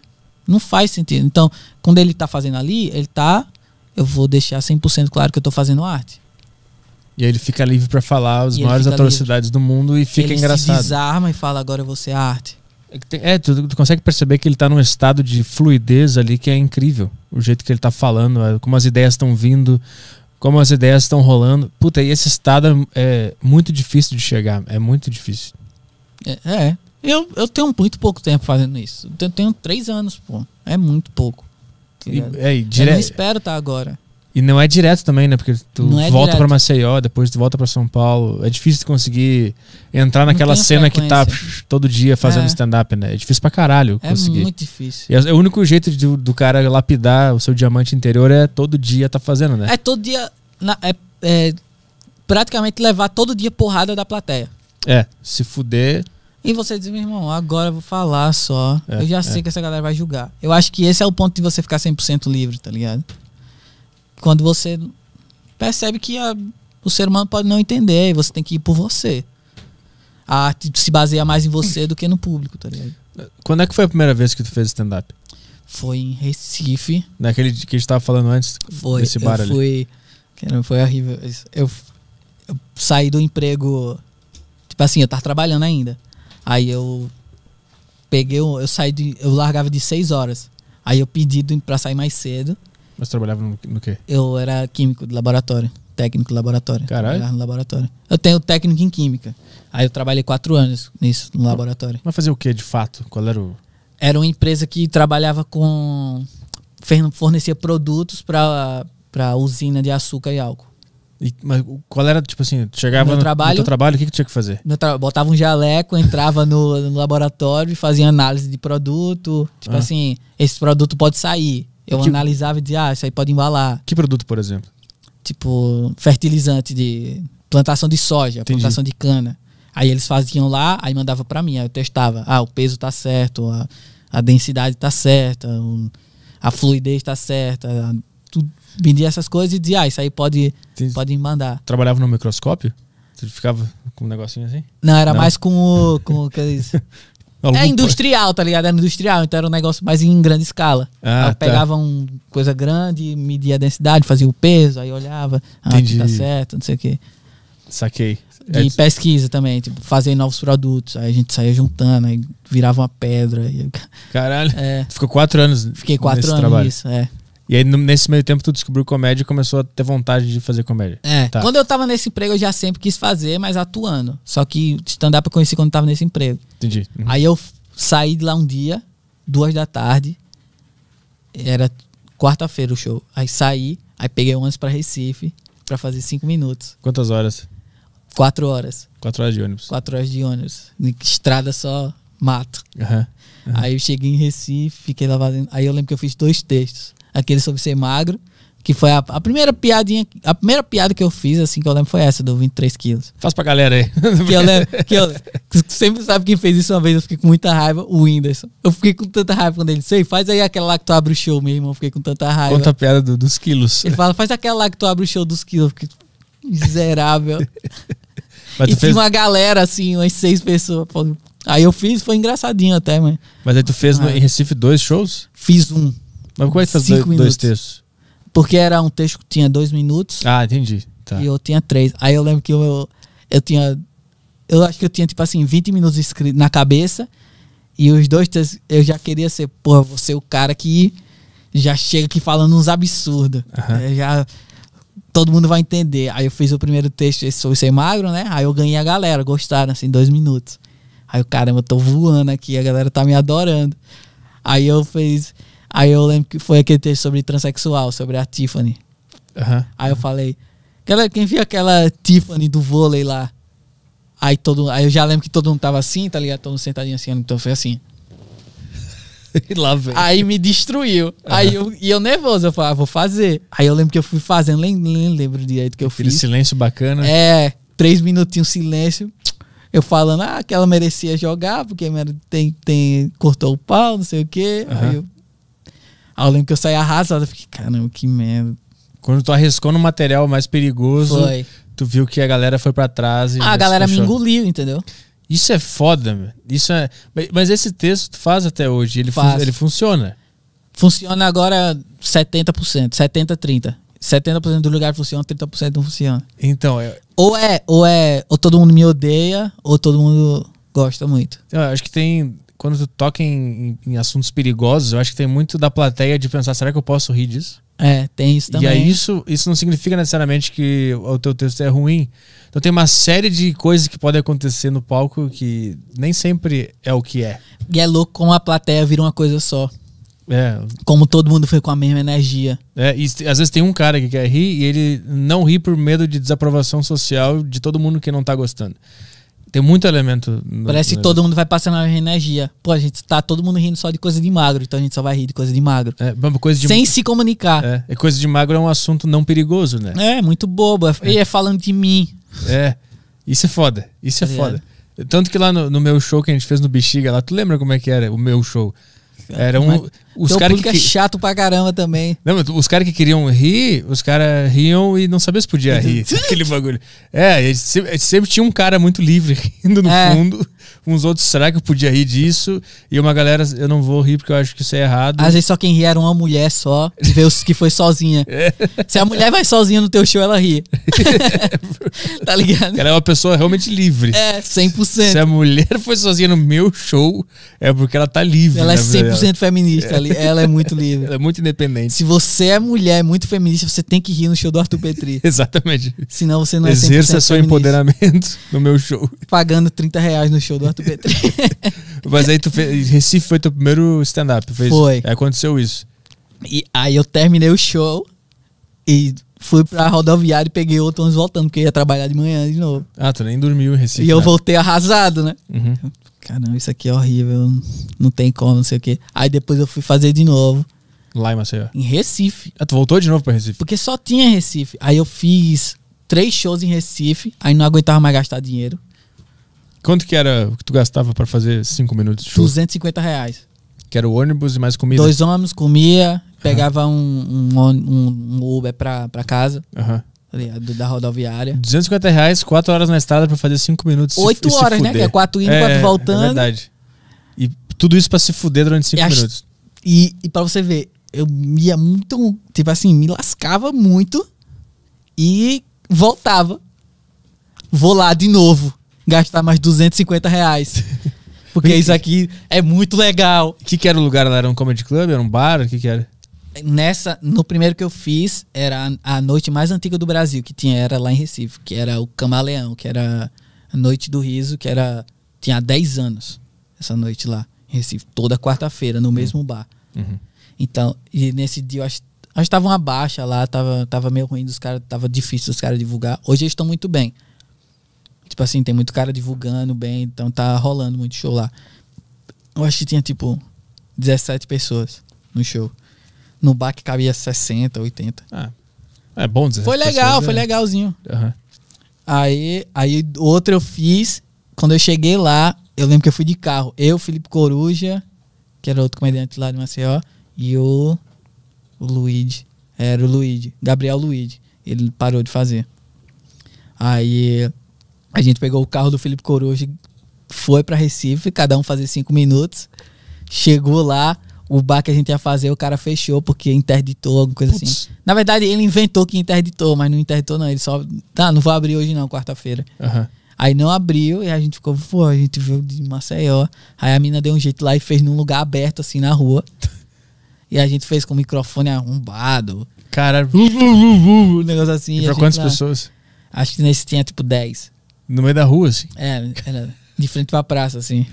Caralho. Era que numa be- hamburgueria aberta, Aham. tá ligado? Os food truck aqueles? É, não era nem um food truck, porque era, era um tipo hambúrguer sozinho em frente a uma praça. Não era nem na praça É. o hambúrguer. Entendi. Aí a gente ficou lá fazendo. Acho que eles tinham uma caixa de som e um microfone, e a gente ficou lá fazendo, fazendo. Então vocês chamaram. Pessoal, vai rolar um stand-up agora? Não, é, as pessoas que foram pro show. Ah, elas foram pro hambúrguer aí. É, aí a gente Transferiram disse, pô, elas. galera, vamos, vamos aqui pro hambúrguer. E a galera, ah, tá bom, né? Aham. Porque como era um show só de open mic, que é só de iniciante. Aham. Aí nesse show de iniciante, tipo assim, as pessoas levavam amigos, né? Então tinha quatro cara, quatro cara que levou duas pessoas, tá ligado? Cada cara levou duas pessoas. Aham. E era todo mundo amigo. Então as pessoas, ah, então bora lá, vou assistir o meu amigo. Entendi. Então pra entendi. onde fosse a galera ia. Aham. E aí, foi uma rolou. bosta? Ou Foi uma Foi bosta? um bosta. Com certeza. Fez o mesmo texto? É, no começo você ficava tentando. Não, no, no segundo show eu tentei fazer diferente. Eu não quis fazer o da trans, não. Acho que eu fiz sobre Estados Unidos. Aí esse já tava indo melhorzinho. Uhum, uhum. Que ó, bateu o medo, né? De ir merda de novo e pensar, É, pô, desperdicei 250 reais pra ninguém rir. Tem que inflar meu ego um pouquinho, né? Tem que voltar no ônibus feliz, pelo menos. né? É, que eu vou trabalhar amanhã, vou acordar seis e meia amanhã com raiva. Não, Aham, né? aham. Eu já acordo com raiva de ir trabalhar. Mas quando o stand-up não vai dar. aí não dá, né? Aí eu lembro que aí depois do terceiro, aí eu fui lá de novo. Aí esse foi mais merda ainda. O terceiro show em Recife. Aí eu disse, bicho, não vou fazer mais não em Recife. Aí a gente juntou e fez uma noite em, em Maceió. Uhum. Eu, eu era eu, Felipe Coruja, Gabriel Luigi, aí tinha outro menino lá que ele não faz mais, que ele é mormon. que ele tinha uma piada só que era boa e ele esquecia. era muito bom, ele só tinha uma piada, ele disse, bicho, faz aquela piada do anão lá, não sei o quê. Aí ele esquecia, ele ficou, meu irmão, tu só tem uma piada pra sair do show e tu tu é maluco, é, velho. A gente ficava puto com ele. Aí ele era e o filho coruja. E a gente chamou um cara de Recife. A gente pagava um dinheirinho a ele. Aí eu lembro que esse, esse foi muito legal. Acho que eu fiz tipo 10 minutos. Aí eu falei o que eu quis. Uhum. Tinha muito amigo meu. Esse lotou, acho que deu tipo 55 pessoas. Aí eu, caramba, velho, a gente foi muito legal. Tipo assim, todo mundo foi muito bem. Aí da parte desse a gente disse, meu irmão, vamos fazer só em Maceió agora. A gente chama alguém pra completar o tempo e a gente faz cada um 10 minutos. Aí a gente foi fazendo, fazendo, fazendo. Aí a gente criou um grupo lá em Maceió. Ficou eu, Felipe Coruja, Abner Dantas e o Cássio Zogro. Que cada um tem um estilo assim diferente. Até o- sempre quando tem show em Maceió de alguém grande, a gente tenta colocar os caras, né? Agora que eu tô conhecendo as pessoas aqui em São Paulo, aí quando os caras iam lá pra Maceió, eu colocava a gente pra fazer. Uhum. Que até. É, cada um tem um estilo assim. Aí foi. Aí eu comecei nisso. Aí quando deu. Aí eu fiz uns shows em Maceió, só que era muito esporádico, tipo um show a- por mês ou um show a cada dois, três meses. Aí foi quando eu disse, meu irmão, vou pra São Paulo, tô nem aí. E tu- durante tudo isso aí, tu tava trabalhando na, na no Um é, negócio uma de química lá. É, essa época eu tava trabalhando, aí teve. Aí. com eu- quando eu tinha uns três meses de comédia, eu saí do emprego. Hum. Foi quando eu ia tirar férias, eu ia pros Estados Unidos. Mas te demitiram ou tu saiu? Foi, foi assim. Eu tava querendo sair já há uns seis meses. É. Só que eu não ia me demitir porque eu ia perder muita grana. Sim. Aí eu ficava meio tipo assim, pô, bota pra fora aí e tal. Pô, Bota pra fora aí. Aí teve um dia lá que dei um desencontro, eu fiz alguma besteira. E Sem eu já- querer. É, tipo, eu tinha um chefe, ele era muito legal, o Lucas. E ele ia se mudar para os Estados Unidos. E tinha uma mina que era estagiária, a Nelly. Ela ia. Ela é estagiária de engenharia química. Então, eu- tipo assim, é, eu mandava nela, mais ou menos. E ela ia ser minha chefe, porque ela ia entrar, entendeu? Ah, in- inverter a. É, hierarquia. e inverter. Aí, eu, aí quando ela tava ainda estagiária, eu soube que o Lucas ia se mudar, eu falei pra ela, pô, Nelly, se liga, o Lucas vai se mudar e provavelmente vai ser contratada. Por favor, me demite, velho. Por favor, fala que eu sou um mau trabalhador, faz alguma coisa. Ela falou. e ela falou, não vou, porque eles não vão contratar e eu vou ter que fazer o teu trabalho, e não sei o quê. A empresa tava meio. não tava podendo contratar a gente. Aham. Muito menos demitir. É, exato. Aí, eu, aí ela ficou, não, não, não vou botar ninguém pra fora, não, não vou dar. Aí eu fiquei, caramba, e agora como é que eu vou fazer pra sair desse emprego? Aí f- quando eu, eu ia tirar férias, aí três dias antes de eu tirar férias, que eu ia pros Estados Unidos, aí a, ela chegou lá. O dono da empresa morava nos Estados Unidos e veio aqui no Brasil. Aí, ele, aí ela chegou lá com papel e disse, pô, Belly, olha, te demitiram e tal. Aí eu F- f- Fica piscando assim, te demitiram. é, ela ela chegou com os papéis falando assim, pô, a- Infelizmente. infelizmente demitiram e tal. Aí eu, tá brincando, né? Ela, não. Caramba! Aí só que eu me conti, né? Porque a porta do, do laboratório era de vidro. Aham. Então, tipo, se alguém passasse, ia ver eu comemorando. Cara, tá é ajoelhado ligado? no chão, assim. Então aí eu fiquei meio, sério, né? Ele só falando bem baixinho, assim, na moral, ela foi, eu, caramba, que coisa boa. Aí ela falou assim, pô, aí eles querem saber se tu quer ficar até sexta, era terça-feira. Ou se tu quer ficar só até hoje, seis horas. Eu disse, "Oxi, eu vou embora agora, 10 da manhã. Você continua trabalhando eu mesmo vou não pra estando casa. empregado? Tá maluca, eu vou pra casa dormir, que eu acordei seis horas. Aí ela, não, fica aí até 6 horas, pô, tem uns negócios pra fazer. aqui. Eu disse, me respeita, Nelly, eu vou embora agora. aí eu fui pra casa felizão, aí com esse dinheiro, quando eu voltei dos Estados Unidos, passou uns dois meses, eu disse, vou pra São Paulo. Com a grana da rescisão. É, com a grana da rescisão. Deu bastante. Eu vou. Deu, deu um bom dinheiro, assim. Teve umas coisas que eu ganhei dinheiro que deu pra eu vir pra São Paulo, tipo isso, do emprego. Hum. E quando eu processei a Azul também. Como assim? Quando eu fui, eu fui para os Estados Unidos, essa, essa é maravilhosa. Viagem dos meus sonhos. Eu juntei para essa viagem uns dois anos, assim, para ir para os Estados Unidos. Quanto? Vamos falar de valores. Eu gastei. Eu gastei uns 8 mil reais em tudo. Tu Com juntou- coisas que eu comprei. Não, t- tá, tu juntou quanto dinheiro pra viajar pros Estados Unidos? Oito pau. É Não, isso. não. De dinheiro eu tinha, tipo assim. Sei lá, na época eu tinha 700 dólares, 800 dólares. Tá, entendi, entendi. Entre, entre 500 e mil dólares, alguma coisa assim. E eu. E eu, e eu tinha. E a passagem eu fui pagando parcelado. Ah, tá, saquei. Uhum. Então eu tinha. Tipo assim, eu tinha mil dólares com dinheiro. Entendeu? Aí eu fui pra. é, aí eu fui pra essa viagem. E comprei lá tudo, comprei um monte de coisa. E no, no dia da viagem foi. Lembra que tava tendo greve dos caminhoneiros? Aham. Pronto, aí não tava tendo gasolina pro voo. Ah. E era, o- era assim, eu comprei de Maceió, Fort Lauderdale. Então era o voo que fazia Maceió, Recife, Recife, Fort Lauderdale. Porque não tem voo direto de Maceió pra Fort Lauderdale. E tu e tu ia pra lá ou tu ia pra, Eu ia. Hã? foi pra Nova York? Onde é que tu foi lá? Pra Kansas. Na verdade, eu visitei muito estado. Eu, eu fui nos 14, 15 estados. Ah, porque tá. eu rodava muito. Entendi, entendi. Mas eu fui pra, principalmente pra Kansas. Tá, saquei. que é onde eu conhecia a gente. Aí, o voo, o voo, eu, ia, eu fui com 20 amigos.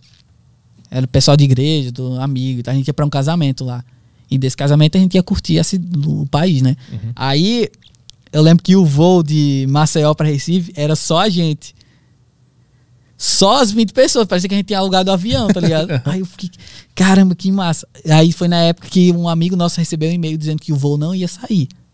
O, é, o voo era 5 da manhã, a gente vamos para aeroporto meia-noite. A gente chegou no aeroporto tipo 11 horas, meia-noite e pediu pra. pe- Foi lá na Azul e falou assim: pô, bota a gente em qualquer voo, mas joga a gente pra Recife. Joga a gente pra São Paulo e depois pra Recife, mas joga a gente em Recife. A gente veio aqui pra isso. Ou manda a gente de, ou- de carro. Paga um carro pra gente ir pra Recife. Porque o voo de Recife tá confirmado, Recife Fort Lauderdale. Hum, entendi. E era num sábado. Aí eles falaram, não. A gente não vai fazer isso não. Se vocês quiserem, vocês podem ir por conta própria. O voo não vai sair. Se vocês quiserem, segunda-feira a gente bota vocês pra, pra os Estados Unidos. Mas hoje não vai sair não. O voo de Marcel pra Recife. Aí A gente disse, não, então paga um carro. A gente vai de carro e vocês economizam. Aí eles, não, não vamos não. Aí, nesse grupo, foi duas, me- dois grupos que a gente quis ir logo cedo e o outro grupo não quis ir. Aí a gente falou, ó, no outro grupo aí tem um cara que é procurador federal e outro que é policial federal. Duvido que você vai falar isso pra eles. Aí eles falaram, não, a gente vai falar a mesma coisa aqui, não tem isso não, de distinção. Tem gasolina, né, pô? É, a gente vai... Não, só que se eles pagassem o carro pra gente, tava de boa. Sim. Aham. Aí eles não quiseram pagar. Aí a gente foi do nosso bolso. Tinha um taxista lá que ele falou, pô, eu acabei de trazer um povo de Recife pra cá, pra Maceió. Aí a gente disse, ah, então a gente quer ir pra lá. Aí a gente pagou um dinheiro e o cara do táxi levou a gente. Dois táxis levou a gente pra Recife.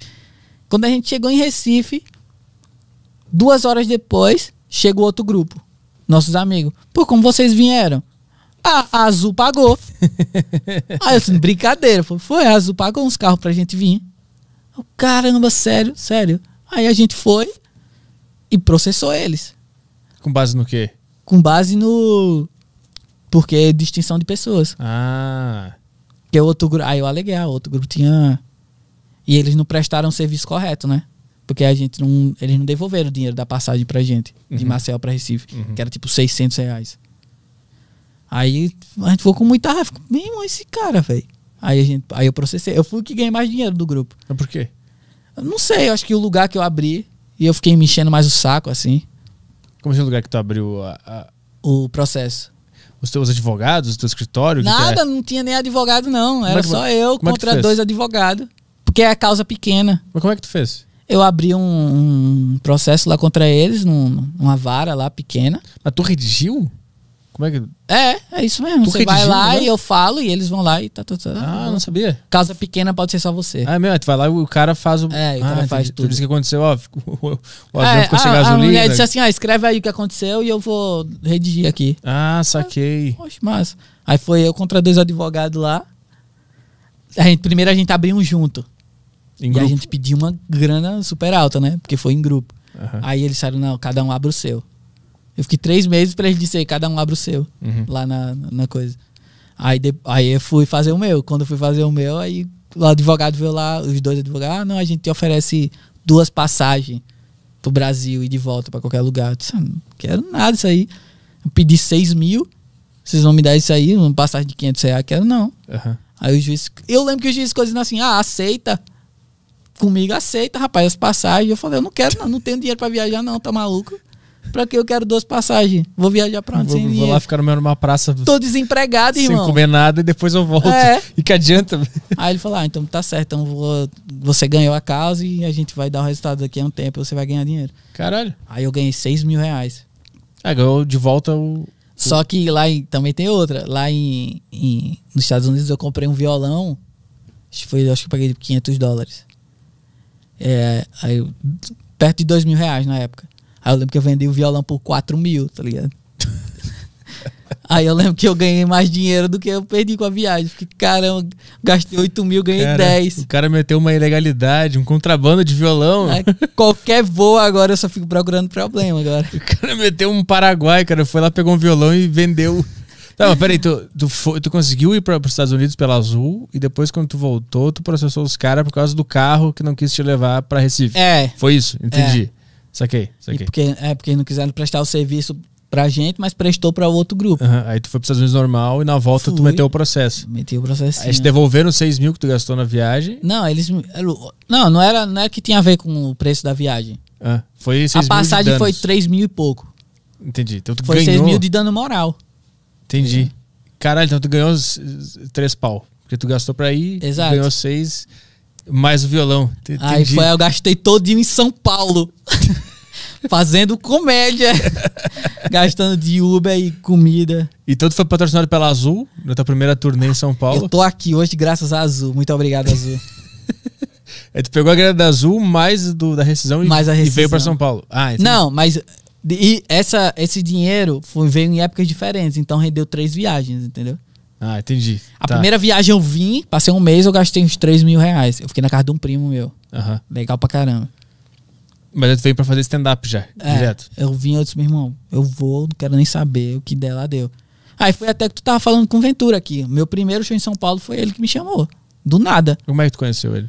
Eu tava no Minhoca, eu ganhei o ingresso porque eu ajudei o Patrick lá no negócio. Ele disse, ah, vem amanhã pro show do Ventura lá, e Banca do Bingão, sei lá, um negócio Uhum. assim. Esses nomes. Alguém para o Tu mundo. tá ligado, é. Para o mundo que eu quero entender. as Como coisas. é o do Meirelles, é... Levando o carro. Levando o carro. Perdendo amigos. Levando É o caos, o cara, o cara é casado com um bebê em casa. Esse cara não leva o caos a lugar nenhum, meu. O cara tem um filhinho desse tamanho e uma mulher em Quer casa. levar o caos, perde o emprego. Levando o caos. Ele fica- sabe, Sabe assim? assim? A Não, eu gente quero bater ri um- muito na dele. piada. Tu quer na piada. Eu quero bater um papo Bater com um vocês. palmo aqui. aqui com você. Levando o caos, perdendo amigos. Porque ele vai falar umas coisas aí que vai perder amigo. hein? Uau, hein? hein? Uau. É bom falar assim com o cara Foi muito que- bom. que é Pra- amigo, né? Que O pra cara tu entende ver, a piada. A né? primeira vez que eu conversei com ele foi quando eu só fui assistir um show dele. Do Meirelles. Foi. Aí terminou o show, ele disse, pô, tu quer uma carona pra ir pra casa? Eu disse, "Oxe, quero, claro. Que 20 reais em São Paulo, de Uber, 30. É, qualquer coisa em São Por Paulo, favor. Uber é 60 aí eu fui reais. com ele, aí eu lembro que ele perguntou assim pra mim: Tu gostou do meu show? Eu fiquei, cara, não vou mentir de jeito nenhum. Aí eu falei, pô, gostei de metade. Aí ele falou, pode crer. Aí du- duas semanas depois ele me contrata. Tá ligado? Como Uhum. se fosse outra pessoa, como poderia reagir. Ia pegar uma puta pilha. Pois é. É, é, é. Aí eu- ela tá falando de quê? Do Ventura, como é que tu fez o show É, dele? aí eu tava Tá, lá. pera, tu- a primeira vez que tu veio pra São Paulo, tu já foi no Minhoca. Foi, eu fui assistir.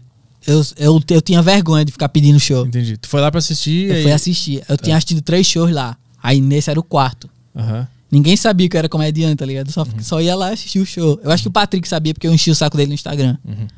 Aí, aí eu tava lá assistindo assim e tal. Aí eu lembro que, como o Minhoca é pequenininho, né? O Ventura saiu assim do camarim e todo mundo conversa com ele, né? A galera é muito fã dele. Então, e como é pequenininho, dá pra todo mundo conversar. Então ele ficava lá conversando com geral, todo mundo, pô, e aí, Ventura, não sei o quê. E eu, e eu tava assim o tempo inteiro. Só Quieto. esperando o show começar. é Aham. Aí eu, eu acho que ele achou estranho, tá ligado? Aí ele parou assim, pô, e aí, tudo bom? Aí eu, tudo bem, velho, prazer. Aí eu falei, Ele é um cara que fala com todo mundo. é, né? ele adora conversar com todo mundo. Ele che- Quando ele chegou aqui no, pra vir no podcast, ele falou com todo mundo que passou na frente dele. É, ele é assim. Ele é muito legal. Aí eu lembro que ele falou, com- aí ele falou, e aí, velho, tudo bom? Aí eu, pô, tudo bom, velho, prazer, velho, conhecer. Eu sou o Alessandro Belo, sou comediante lá de Maceió. Aí ele, tu é comediante de onde? Eu falei, de Maceió. Ele fala, faz cinco minutos aí hoje, agora. Aí eu falei, faço, pô. Aí ele me botou. Aí eu lembro que foi um showzão, assim, muito, muito, muito, muito bom mesmo. Muito bom. Aí, por causa desse show, a, a, a mina que trabalhava lá no Minhoca falou pro, Pe- pro Patrick de mim. E eu fiz mais uns quatro shows lá. Aham. E na época que o Minhoca tava, tipo, abrindo e todo mundo tava querendo fazer, tá ligado? Uhum. E eu lá fazendo, assim, fiquei, caramba. Cara, foi- tu, tu tava lá sozinho, olhando pro nada, e ele chegou e, e ele falou chegou contigo. e disse, faz aí. Caralho. Ele é assim, pô. Mas tu chegou a pensar em falar, não, não, deixa Não, eu jamais. Nem passou pela tua cabeça. Nem passou. Eu, fa- eu sempre pensei, qualquer oportunidade que eu tiver, eu tenho que fazer. Uhum. E eu tava indo lá meio pra isso, porque uma, eu tava na minha cabeça assim, eu vou lá, uma hora eu vou dizer pros caras, pô, deixa eu fazer aí. Tá ligado? Que é, é chato pra caralho, é muito né? difícil fazer isso, é, chato. É foda. Porque eu sempre fico pensando assim, pô, tem 500 caras pedindo. É. Pô, então é mais um cara aí pedindo, pô. É. Tá ligado? O cara não vai saber, pô, esse cara pensa diferente, ou, ou ele quer conversar. Ninguém pensa isso. Sim. Aí, eu, aí ele deu essa, Aí tu fez, foi bem pra cacete. muito bom. Aí tu, aí tu fez quatro já seguidas na mesma semana, tu se apresentou lá de Em duas novo. semanas eu fiz quatro shows lá. Entendi. E aí tu ganhou? Em um Grana? Hum. show. Em um show, o N- foi engraçado esse. O, o meu primeiro cachê foi o Nando que pagou. Nando Viana? Foi.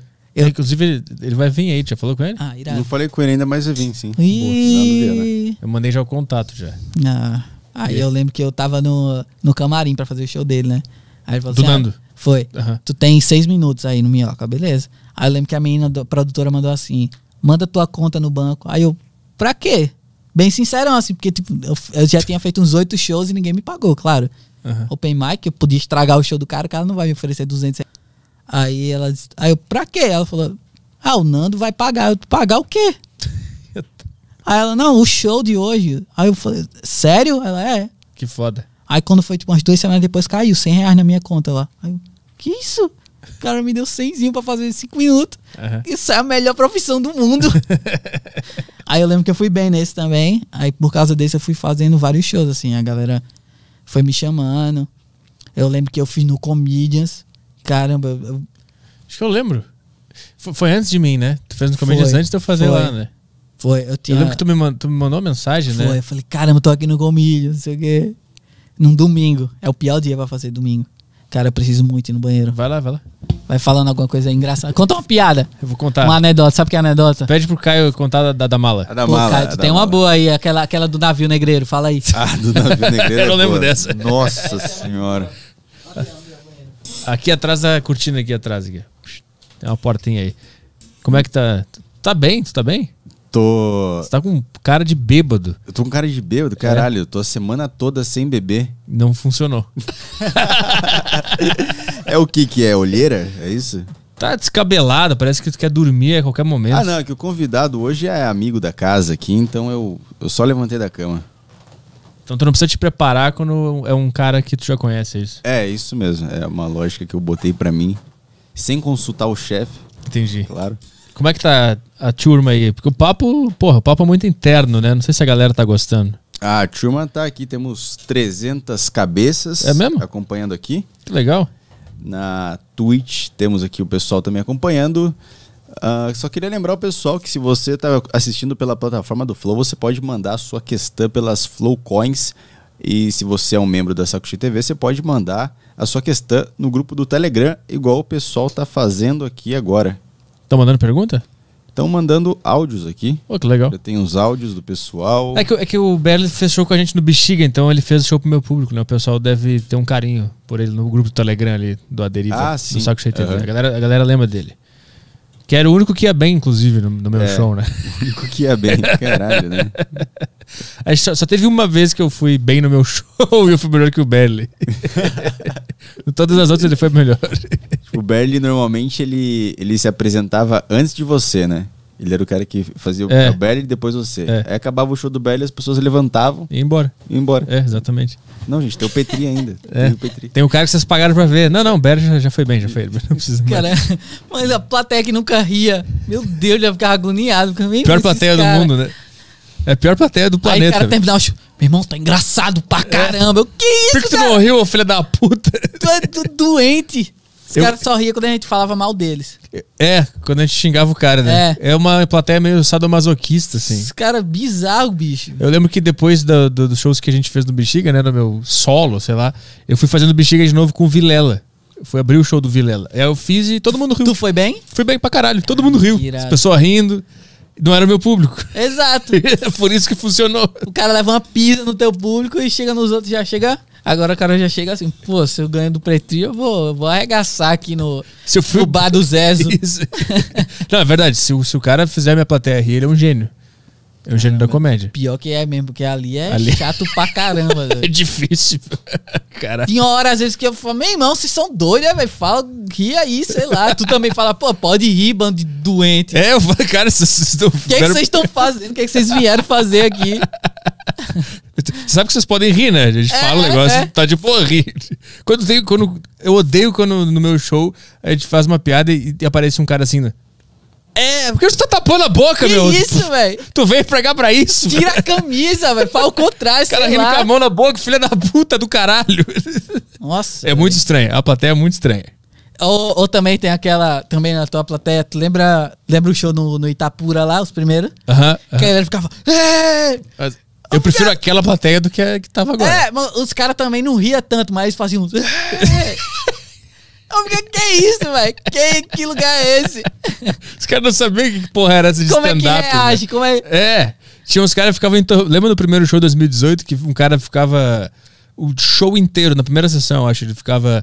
"Ê!" O show inteiro, assim. Ou tinha aqueles cara que ficava, aquele bicho que tinha tal do tatuado. Doente, é. Aquele cara bizarro. Eu, Depois eu fui ver um negócio dele, fiquei, meu, esse cara é doente. Ficava fazendo uns vídeos filosóficos sem camisa, tu lembra esse cara?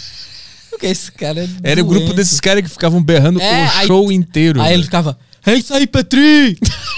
Ô, Petri! Eu ficava, cara, ri. Isso aqui é pra tu chegar leve em casa. Então, isso. Ouve, embarca na minha ideia É, e relaxa. E depois vai pra casa e toma um suco. O cara chegava em casa, meu irmão, agora eu vou cheirar um pó É. e refletir sobre o show do Petri. Que isso, cara? Era essa a sensação que eu tinha dos caras. Pior que eles eram esses caras mesmo, tá ligado? Lembra, que- lembra que o, o Maurício ele fez show lá em 2018 lá. E aí ele tava com muito Ele medo, lembra? Ele tava suando. Eles vão me Pô, tá odiar. muito mal aqui, Esse cara vai me odiar. E a galera riu pra caramba pra dele. caralho. Aí ele entrou e ele falou. Como é que ele falou? Ele falou alguma coisa do ter- de terrorismo. Ele É, ele falou. falou, ah, vocês vão rir se eu falar aqui, ah, eu eu odeio preto. Vamos Aí matar vocês as vão pessoas. rir, É, se eu falar aqui, ah, se- preconceito. Aí vocês vão vir, mas eu não vou fazer isso, não vou. Deixa o Petri falar. Os caras vão se matar, ele fazia um negócio assim, a galera... "É". Aí ele ganhou a galera, ele tá tava ligado? nervoso pra caralho. eu Ele lembro. ficou uns 15 segundos se justificando quando ele entrou. Pô, vocês não vão rir, eu não vou falar aqui, ah, preto é isso, eu não vou fazer isso. isso tá errado, pô. Aí a galera, ah... Aí ele ganhou a galera. Mas foi, É. foi, foi uma experiência interessante aquela. Aquele show foi muito legal. Mas aquilo, aquele show 2018